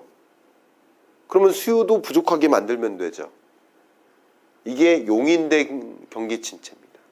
그러니까 금리 인상을 이렇게 단행하는 것은 일단 물가를 잡겠다는 행동인 거고 물가를 잡고 나서 경기 침체가 오죠. 그 다음에 경기 침체를 잡는 것이다. 라는 논리입니다. 이코노미스트들은 그래서 그것을 동의하는 거예요. 그게 맞다고. 그러니까 제가 여러분들께 계속 강조하는 것은 왜 이렇게 주가 떨어지지? 주식 차트만 보시면서? 그럼 답이 안 나오죠. 주식 차트는 아무것도 얘기해 주지 않아요. 나를 연준 의장으로 가정하자. 나를 제롬 파월이라고 생각해 봅시다. 제롬 파월 입장에서 주식 투자할까? 그걸 강조하는 거예요. 심지어 그렇기 때문에 돈의 이동을 좀 보셔야 되는 거죠. 그 돈의 이동은 아, 아마도 조금 이따 다시 다루도록 하겠고요. 이런 것들이 경기 침체를 용인하면서 공급망 병목 현상을 완화시키는 과정인 거죠. 그런 것들이 말 그대로 예, 물가 상승세를 그래도 어느 정도 꺾이게 만든다. 그래서 물가의 고점, 물가 상승률의 고점은 22년 7, 8, 9월이라고 봅니다. 근데 그 7, 8, 9월 달 물가 상승률은 언제 확인되느냐? 다음 달에 확인되죠. 그러니까 8, 9, 10월 정도면 아마도 물가 상승률의 피크 아웃을 느끼실 거예요. 그러나 여전히 고물가 기조는 유지된다. 이해 가셨죠? 고물가 기조는 유지된다. 이것을 생각하신다면 어, 그래도 인플레이션 시대는 계속되겠지만 피크아웃은 찍겠구나. 그러나 이 피크아웃을 찍는 것이 굉장히 중요한 변곡점입니다. 그왜 변곡점인지는 어, 이따가 또 설명을 드리도록 하겠고요. 그런 관점에서 이게 피크아웃을 찍겠다라는 것을 또 근거로서 또 한 가지 말씀드리면 바로 원자재 가격입니다. 지금 이른바 인플레이션 현상은 원자재 가격이 급등해서 야기된 거거든요. 근데 이미 원자재 가격은 조정되기 시작했죠. 전쟁의 종식을 기대하고 일어나는 일이라고 생각하시면 좋을 것 같아요. 근데 자 생각해 보시면 어떻게 보면 22년 2분기가 국제 유가의 고점이구나. 22년 3분기, 4분기는 국제 유가가 하향 안정화 되겠구나. 이렇게 판단하고 있거든요. 저 역시 물론 저 말고도요. 국내외 주요 경제 연구기관들 여러분 다 아실 만한 뭐 제가 있었던 현대경제연구원도 뭐 삼성경제연구소도 국책연구기관들도 다 이 경제를 전망할 때 국제 유가를 직접 전망하진 않아요.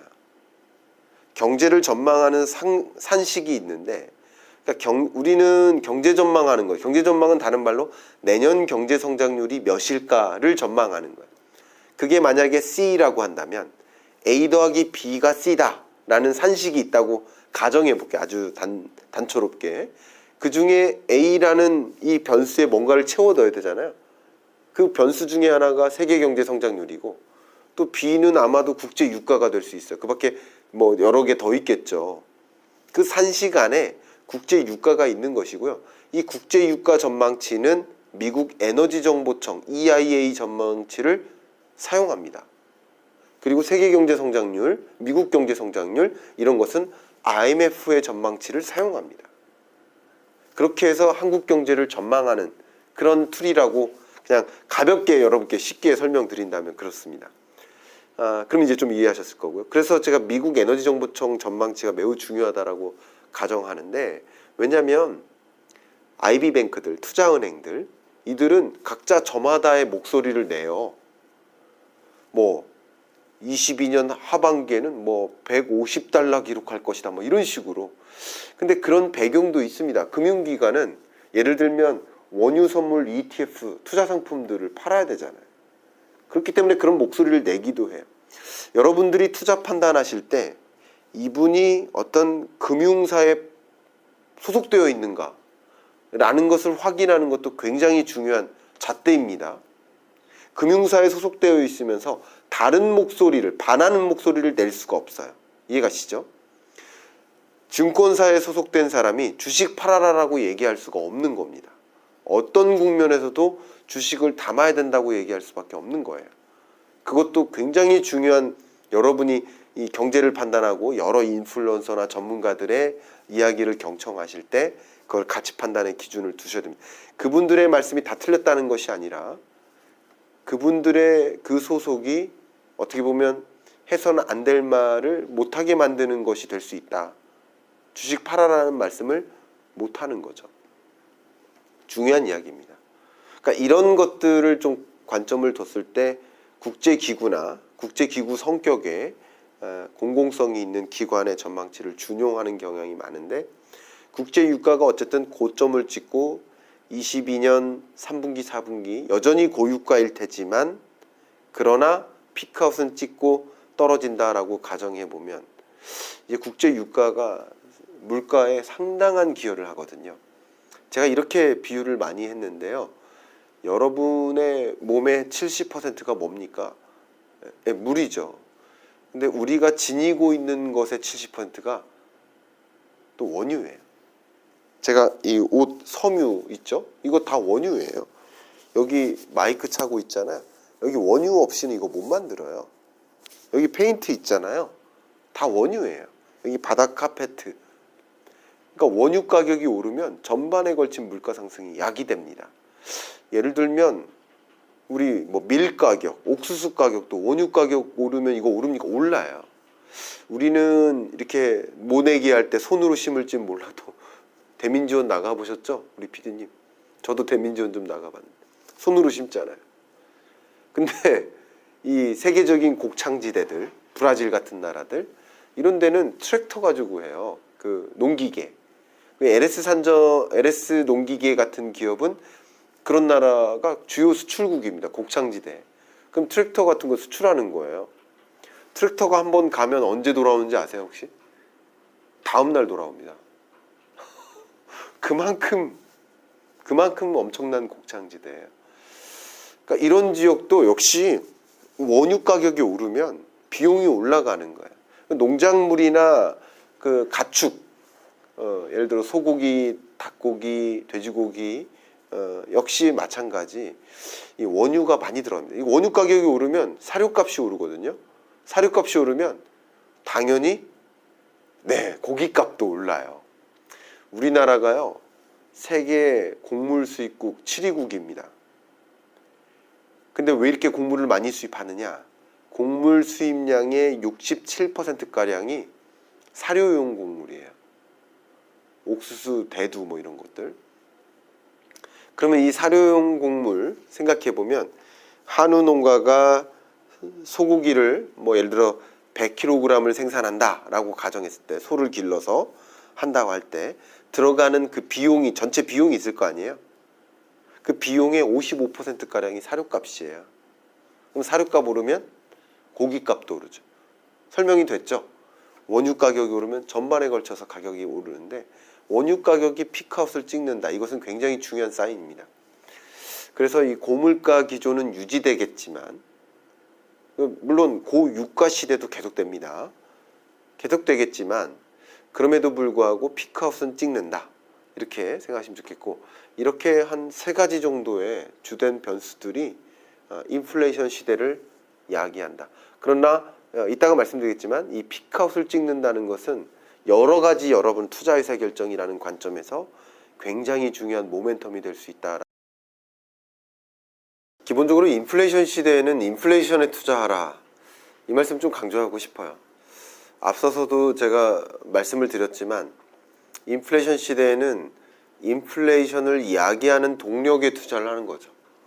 그러니까 인플레이션이 야기된 그 배경을 이해하는 것이 그래서 중요한 거죠. 그게 경제를 들여다보는 거죠. 인플레이션을 야기한 것이 공급망 병목 현상이고 러시아 전쟁은 그 공급망 병목 현상을 더 가중시켰던 것이고 그럼 이 공급망 병목 현상으로 인해서 가장 급등한 것이 바로 원유 가격 아닙니까? 그리고 구리, 구리라든가 알루미늄과 같은 비철금속 가격 아닙니까? 실제 21년 중반을 기점으로 해서요. 이 주가는 계속 조정되고 있었고요.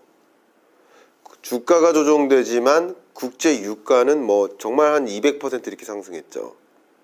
그리고 원자재 가격도 이렇게 상승했죠. 결국 무언가는 오른다는 뜻이기 때문에 인플레이션 시대에는 인플레이션에 투자하라. 이렇게 말씀을 드리고 싶고요.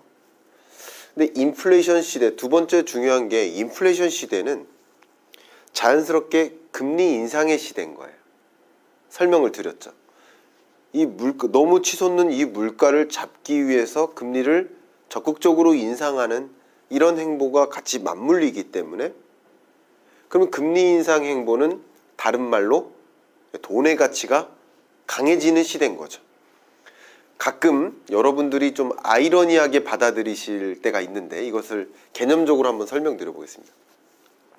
인플레이션과 자산 버블은 다른 이야기입니다. 그러니까 인플레이션은 어, 개념적으로 집값이 오르는 게 인플레이션이 아닙니다. 주식 가치가 오르는 게 인플레이션이 아니에요. 뭐 직급 인플레 뭐 이런 표현도 많이 하시는데 인플레이션은 여러분의 소비 품목의 가격 등락입니다. 그러니까 계산할 때도 통계청에서 여러분의 소비 품목 460여 가지 재화와 서비스의 가격 등락률을 전년 동월 대비로 계산하는 겁니다. 근데 이 인플레이션이 야기된다고 해서 어 그러면 돈의 가치가 떨어지는 거 아닙니까? 이렇게 생각하실 수 있는데 인플레이션 시대에 금리 인상이 없다면 그럴 수 있겠죠. 그러나 인플레이션 시대에는 금리 인상 행보가 있고 떨어지는 것은 자산 가치가 떨어지는 거죠. 주식 시장의 하방 압력을 받는 것, 부동산 시장의 하방 압력을 받는 것. 그게서 그, 그래서 그런 것이죠. 결국은 물가, 금리, 자산 이 삼박자를 이해하시면 굉장히 편합니다. 결국 물가가 높아지니까 그러면 인플레이션을 야기하는 동력에 투자를 하라라고 말씀드렸고 그럼 높은 물가만큼 이 물가를 잡기 위해서 높은 금리를 취하는 거예요. 제가 볼커 시대를 설명드렸죠. 근데 볼커가 당시 권총을 차고 다녔습니다. 왜 그런지 아세요? 엄청난 시위를 받았기 때문이에요. 왜? 자산시장 하방 압력. 부동산 폭망했거든요. 주식 하방 압력 엄청났거든요. 실제 그 농민들이요, 그 농기계 트랙터 타고 그 앞에 건물까지 와가지고 무너뜨리겠다고 시위하고 굉장히 무서웠습니다. 그래서 그 2미터가 넘는 거인인데도 총 차고 주무시고 그랬어요. 이렇게 금리 인상 행보가 인기 없는 정책이에요, 기본적으로. 그러니까 인기 없는 정책은 왜 그러냐? 자산 시장에 하방 압력을 주기 때문에. 그러니까 2020년에는 금리 떨어지고 환율 떨어질 때 이때는 영끌해도 됐어요. 부채 잔뜩 의존해도 됐어요. 금리 싸니까요. 그것을 높게 형성되는 자산을 갖고 있으면 되는 거죠. 높게 형성되는 주식 시장에 투자하는 게 맞죠. 그러니까 2020년의 공식은 공식은 빚져서 주식 보유하는 거 좋은 방법이었어요. 빚져서 주식 보유하는 거 혹은 부동산 보유하는 거 자산을 갖고 있는 거 이게 좋은 방식이었어요. 2020년의 투자 방식이었던 거죠. 이게 뭡니까? 완화의 시대 아닙니까? 금리 제로 금리로 떨어지는 시대. 근데 2022년은 금리 인상의 시대 아닙니까? 주식 시장, 부동산 시장 하방 압력을 받는 거죠. 그래서 뭐를 보유하라? 현금을 보유하라. 그래서 어떻게 보면 인플레이션 시대에 인플레이션에 투자하라. 동력에 투자하라. 원자재 투자하라. 이렇게 좀 적극적으로 투자하는 액션 추천될 만합니다. 다만 나는 그런 원자재 ETF 투자 그렇게 관심 없다. 그러면 사실은 주식을 투자하지 않는 것이 좋은 투자입니다. 그러니까 투자는 현금을 갖고 있는 것도 투자고요. 주식을 갖고 있는 것도 투자고 부동산, 원자재, 채권 모든 게 투자예요. 다만 어떤 형태로 돈을 갖고 있을까의 문제이고 어떤 형태로 돈을 갖고 있느냐에 따라서 수익성이 달라지겠죠. 투자 수익률이. 근데 저축도 투자 수익률 5%까지도 주기 때문에 특판 상품 같은 거는 정말 매력적이죠. 왜냐하면 돈이 이동할 것이다라는 것을 알고 은행들은 그 예금을 수취하고자 특판 상품 경쟁이 붙어요. 그 얘기를 써놓은 거 아니겠습니까? 그래서 지금 5%만큼의 저축 수익률을 준다 그러면 그냥 지금 0%의 수익률을 달성하기 위해 노력하는 그 주식 투자가 무슨 의미가 있냐 이거죠. 그리고 설마 이 5%라는 수익성이 있는 저축이 있다 그러면 기회비용이 5%인 거예요. 다시 말씀드리면 5%만큼 주식 투자에서 벌지 않는다면 이건 아무것도 안 번 거나 똑같은 거예요. 심지어 주식 투자하는데 들어가는 비용이나 시간, 나의 열정, 유튜브 보는 시간, 책 읽는 시간까지 감안해 본다면 가만히 내둬도 5% 벌어다 주는데 굳이 주식 투자해서 그 비용까지 생각을 해보면 돈을 벌어야 된다. 그러면 그냥 체감적으로 적어도 한 7, 8% 수익률을 봐야만 주식 투자하는 게 의미가 있는 시대 아니겠습니까? 22년은. 그렇기 때문에 제가 현금 보유 비중을 늘리는 게 맞다, 합리적으로. 그러니까 현금이 맞다. 주식하지 말라. 그리고 좀 적극적으로 투자하려면 원자재에 투자하라. 라고 말씀드린 거고, 아, 지금 영상이 나가는 시점으로 친다면 원자재 투자하는 시점으로서는 적합하지 않아 보입니다. 국제 유가나 철, 비철 금속이나 이런 것들이 아, 보통 선물 시장에서 가격이 먼저 결정돼요. 왜? 경기 침체가 올 것 같아. 수요가 줄어들 것 같아. 그러니까 투자자들이 돈을 먼저 이동시키는 겁니다. 원자재에 투자했던 그 투자 자금을 회수하는 거예요. 어디로 회수할까요? 현금으로요. 지키는 투자로. 그러니까 어떻게 보면 어, 많은 투자자들이 혹은 외국인 기관이 또 우리나라 기관 투자자가 먼저 이런 변화를 지- 들여다보고 걸맞게 액션을 취하는데 어쩌면 우리 개인 투자자들은 그걸 다 받아주고만 있는 것은 아닐까 하는 그런 생각, 안타까운 생각을 좀 하게 됩니다. 그래서 22년 하반기까지는요, 지키는 투자가 필요하다.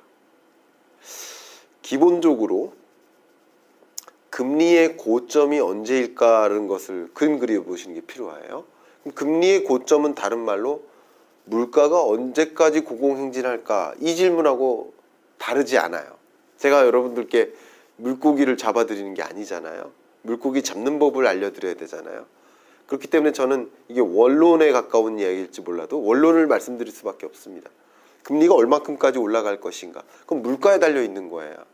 물가가 얼마나 높게 나올 것인가에 따라서 미국 금리가 결정되는 거예요. 제가 볼코 사례를 들어드렸잖아요. 4%도 올렸다고요. 최종 22, 21.5%까지 올렸다고요. 그런 볼코의 행동을 본다면 결국 물가가 계속 공공행진하면 그때 아마 7년 동안의 연평균 물가 상승률이 9%대였습니다. 그러니까 그렇게 높은 물가가 계속 야기되면 그 물가를 잡기 위해서 계속 금리를 인상하는 거죠. 인플레이션 파이팅을 하는 거죠. 예, 그러기 때문에 결국은 금리에 따라 달려 있는 거, 물가에 따라 금리가 결정돼요. 금리에 따라서 자산 시장 하방 압력이 결정되는 것인데 지금으로서 가정을 먼저 하고 답변을 드려야 되기 때문에 답변을 드린다면 어쨌든 22년 하반기는 주식장이 그렇게 좋지 못하다. 23년 중반까지는 금리의 고점을 향해서 갈 것이기 때문에 상대적으로 이 주식 시장은 6개월 정도 선행하죠. 그렇기 때문에 요것만 가지고 단서로 건다면 22년 말까지는 6개월 전 전, 그 전까지는 그렇게 어, 주식 시장이 훌륭하지 못하다. 좀 이렇게 생각해 볼 수 있을 것 같고요. 다만 금리가 결정되는 그것이 물가에 따라 달려 있다고 말씀드렸죠. 근데 그 물가 상승률이 피크아웃을 찍고 떨어지는 게 확실하다라는 시장의 기대가 형성되는 지점. 결국 미국 CPI 발표를 주목해야 되죠. 미국 물가 상승률 지표 발표.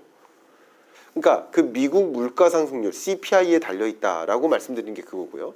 근데 피크아웃을 찍고 떨어지는 구간이면 어 이제 금리 인상 이렇게 대대적으로 안 해도 되겠네. ultra step 안 해도 되겠네. giant step도 안 해도 되겠네. 그럼 금리 인상 행보가 서서히 광폭 행진하다가 둔화됩니다. 그러- 그러다가 재밌게도 기준금리 같은 경우는 결정되어지는 금리이기 때문에 이렇게 고온을 형성해요. 이게 무슨 말이냐면 시중금리나 물가 상승률이나 뭐 혹은 그 밖에 실업률 이런 여러 가지 지표들은 고점을 찍고 떨어지는 거예요. 다 시장에 의해서 결정되어지는 것이기 때문에 근데 기준금리는 시장에 의해서 결정되는 게 아니라 사람이 결정하는 겁니다. 어떤 사람이? 중앙은행이. 그러니까 중앙은행은 우리나라로 치면 통화정책 방향 결정회의가 있어요. 금통위 위원들이 이 회의를 1년에 8번 합니다. 8번 회의 동안에 금리를 올릴지 떨어질지를 떨어뜨릴지를 결정합니다. 그래서 기준금리는 인상 인하라고 표현하고 시중금리는 상승 하락이라고 표현합니다. 기준금리는 결정하는 것이기 때문에 그래서 그렇게 표현하는 것도 있다 말씀드리고요. 그렇기 때문에 기준금리 의사결정을 하는 당사자 나를 제롬 파월로 가정하자 그러면 좀 이해하기가 편, 편하다라고 말씀드릴 수 있을 것 같아요. 그래서 22년 하반기는 정말 많은 불확실성이 있고 특히 인플레이션의 고점을 찍고 떨어지는 구간을 만나기 전까지는 네, 현금 보유가 더 적절할 수 있겠다. 아, 이렇게 의견을 드리고 싶습니다. 근데 러시아 전쟁 이후에 인플레이션이라는 거대한 숙제가 등장했기 때문에 이름하여 긴축의 시기가 굉장히 가파르게 테이프 감긴다 이렇게 생각하시면 좋겠죠. 이게 이름하여 긴축의 시대고 이 긴축의 시대는 자산 버블의 네, 해소가 약이 되죠. 한번 생각해 보세요. 2020년, 21년 계속 따라다녔던 이 경제 주제가 뭐였습니까? 자산 버블 아닙니까? 근데 22년 그 자산 버블이라는 단어를 왜 지웠죠? 버블이 꺼져가는 과정인 거예요. 2020년, 21년을 생각해 보면 소위 말하는 금리 인하의 시대, 완화의 시대. 그때 대세상 굉장히 나왔죠. 자산 버블이 일어났죠. 자산 버블을 제가 쉽게 설명드리면 풍선입니다. 풍선을 불어요. 그러면 이 풍선의 무게가 달라집니까? 뭐 공기의 무게가 0이라고 가정하고요. 풍선의 무게는 안 달라져요. 부피만 커지는 거예요. 다른 말로 이 풍선의 내재적 가치는 그대로인데 풍선의 부피만 커진다. 내재 가치보다 상회에 가면서 오른다. 이것은 자산 버블이죠. 근데 이 풍선에 바람을 불었던 게 바람을 빼는 과정. 그 버블이 상쇄되는 거죠. 버블이 붕괴되는 과정이죠. 그게 22년 아닙니까? 이 바람이 뭡니까? 유동성이죠. 유동성을 불어넣은 거죠. 금리 인한 거죠. 그것을 통해서 경기를 부양시키는데 부산물로서 자산 버블이 일어난 거죠. 근데 자산 버블이 꺼져가는 과정이죠. 왜? 금리 인상한다고 그랬잖아요. big step, giant step. 가끔 제 채널에도 종종 그런 댓글을 본 적이 있어요. 어, 제 채널에 출연한 한 분, 제 그 특정인을 비판하기 위해서가 아니라 그 댓글이 아주 좋은 지적이다라는 걸 강조하기 위해서 그분에게 향한 어떤 말씀이 너무 인상적이어서 말씀드립니다. 왜 금리 떨어지고 환율 떨어질 때 주식 담으라고 했던 사람이 금리 올라가고 환율 올라가는데 여전히 담으라고 하는가? 정확한 지적이죠.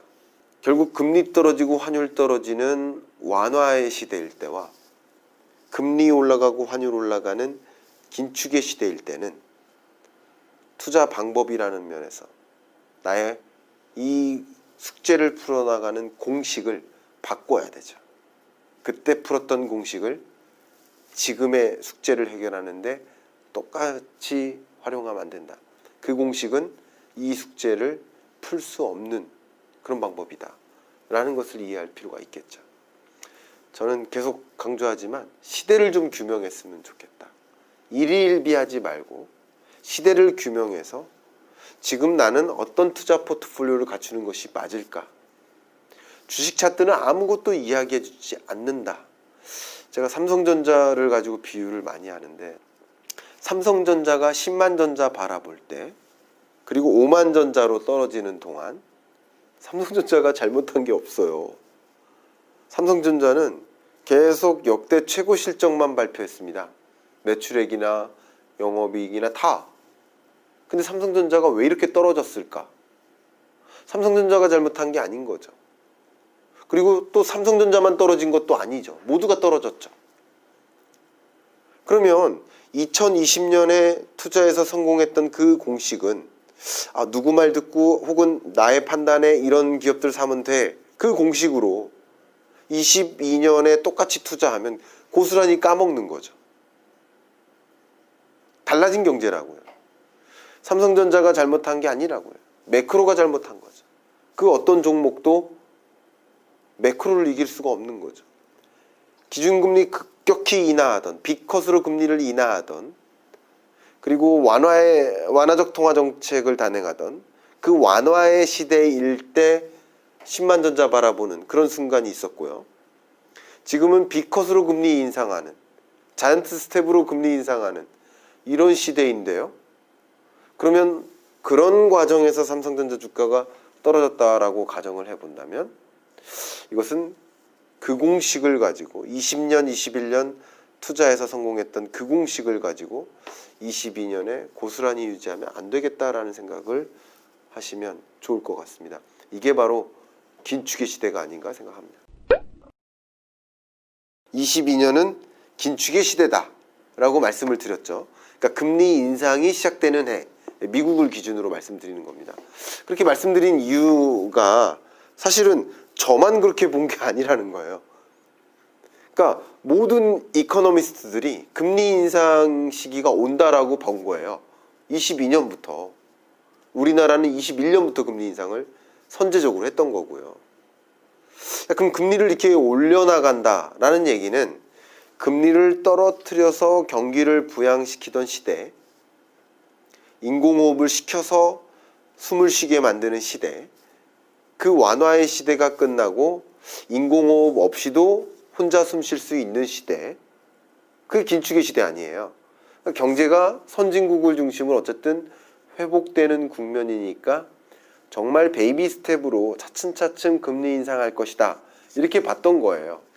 그런데 전쟁이라는 이슈가 터졌고 그렇기 때문에 생각지도 못한 인플레이션이 찾아왔고 그 인플레이션을 방어하기 위해서 금리를 가파르게 인상하는 그런 시대로서 22년 하반기를 어, 규명하면 좋을 것 같아요.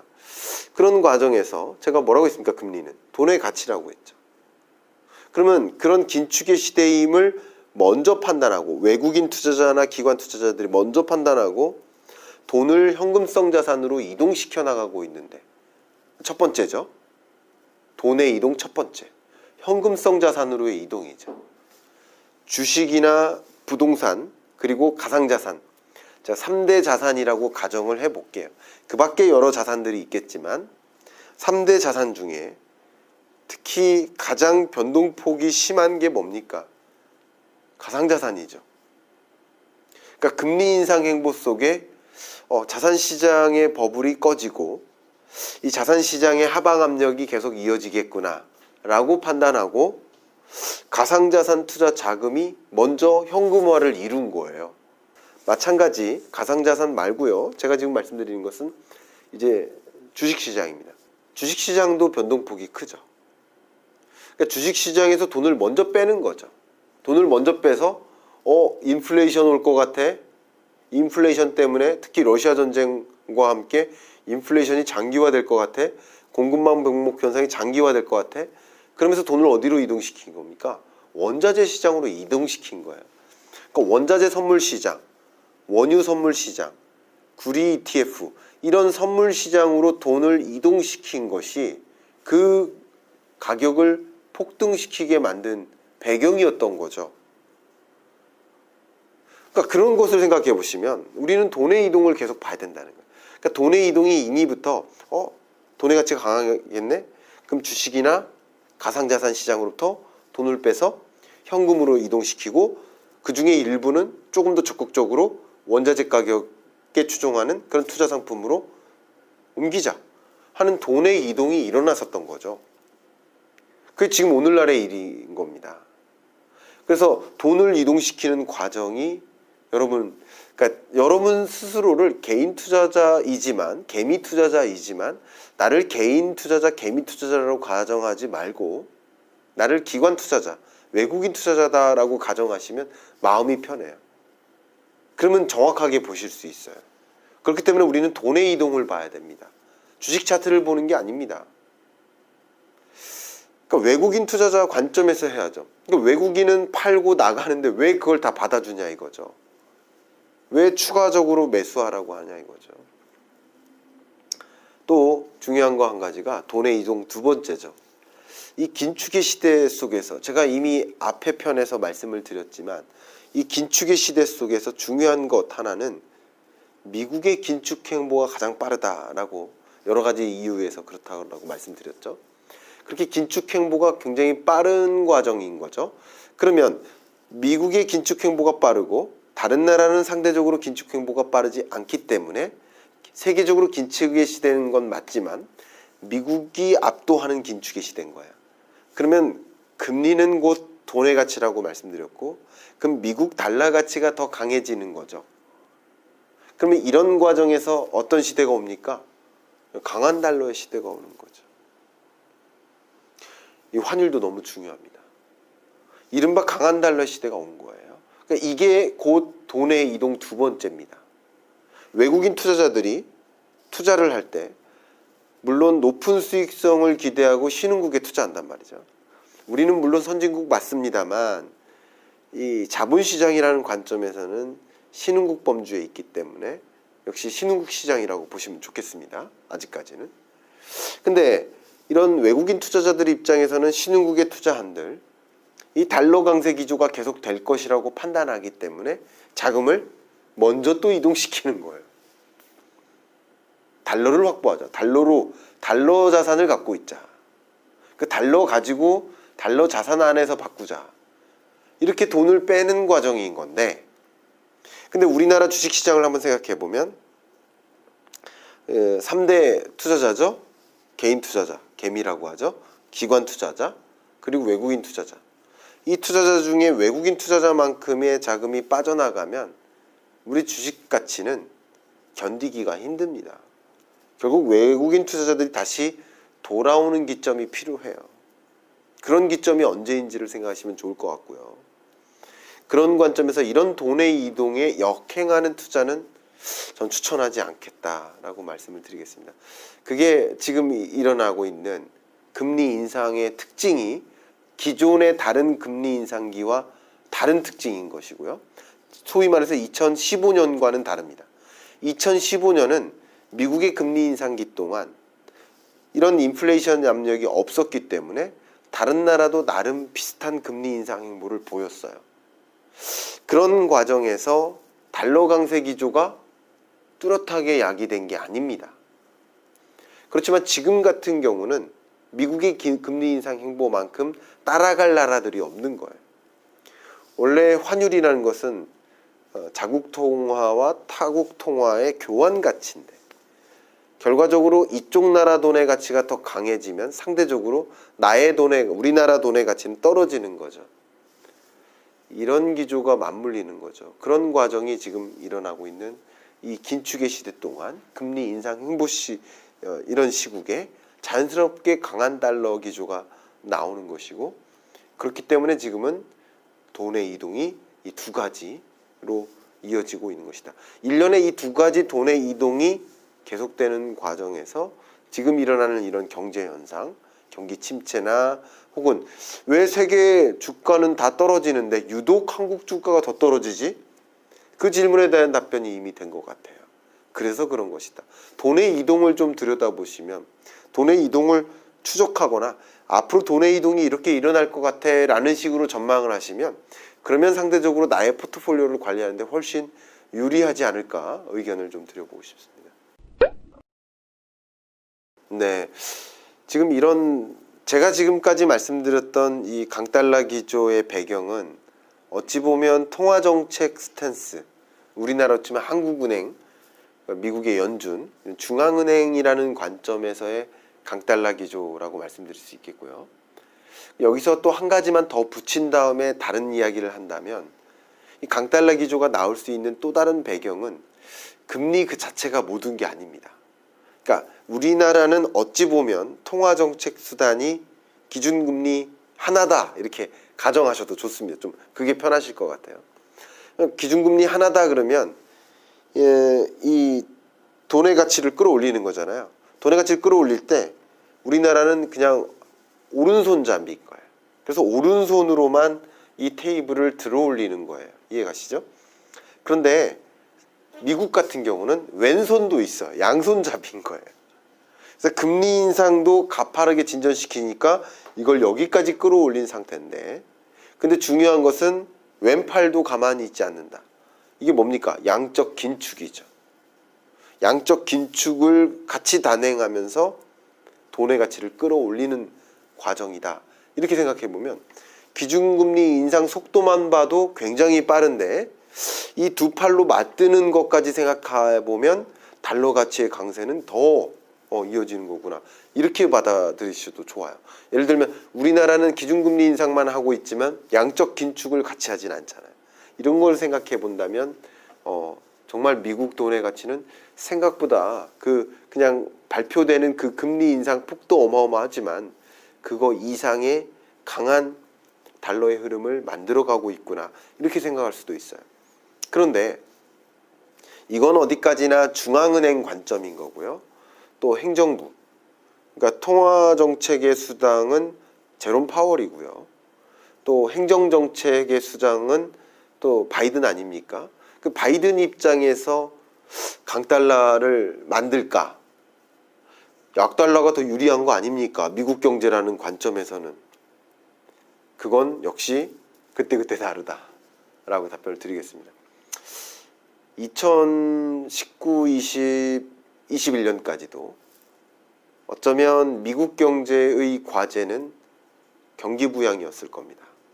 그러니까 다른 과제가 없는 한 경기 부양이에요. 경제 성장, 경제 발전. 그러니까 그때 트럼프 시대 때부터 뭐 했어요? 어, 외국에 나가 있는 기업들 미국으로 돌아와. 돌아오게 만들기 위한 과정 중에 하나 미중 패권 전쟁. 그래서 중국에 관세를 뭐 20% 때립니다. 그러면 중국에서 만들어서 미국에 수출하면 더 불리해요. 관세 때문에. 인건비가 싸서 중국에서 만들어서 거기서 생산해서 미국으로 수출하는 구조였는데 관세까지 합산하면 인건비가 싼 게 아닌 게 되는 거예요. 상쇄시켜 버리는 거예요. 그것도 역시 미국의 공장지라는 공장 지으라는 그런 압박이라고 생각할 수 있겠죠. 그걸 유인하는 정책인 거죠. 리쇼링 정책인 거예요. 또 바이든도 얼마 전에 우리 한국에 왔다 갔지 않았습니까? 그때 대통령을 먼저 만난 게 아니라 삼성전자를 먼저 만났잖아요. 왜 그런 거예요? 기업을 왜 먼저 만났어요?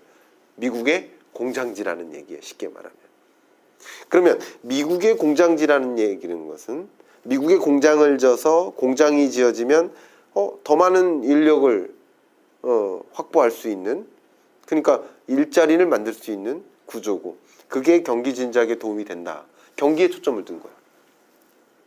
근데 그렇게 경기에 초점을 둔다는 얘기는 다른 말로 미국에서 공장 짓고 여기서 수출하는 게 유리해라는 뜻이잖아요.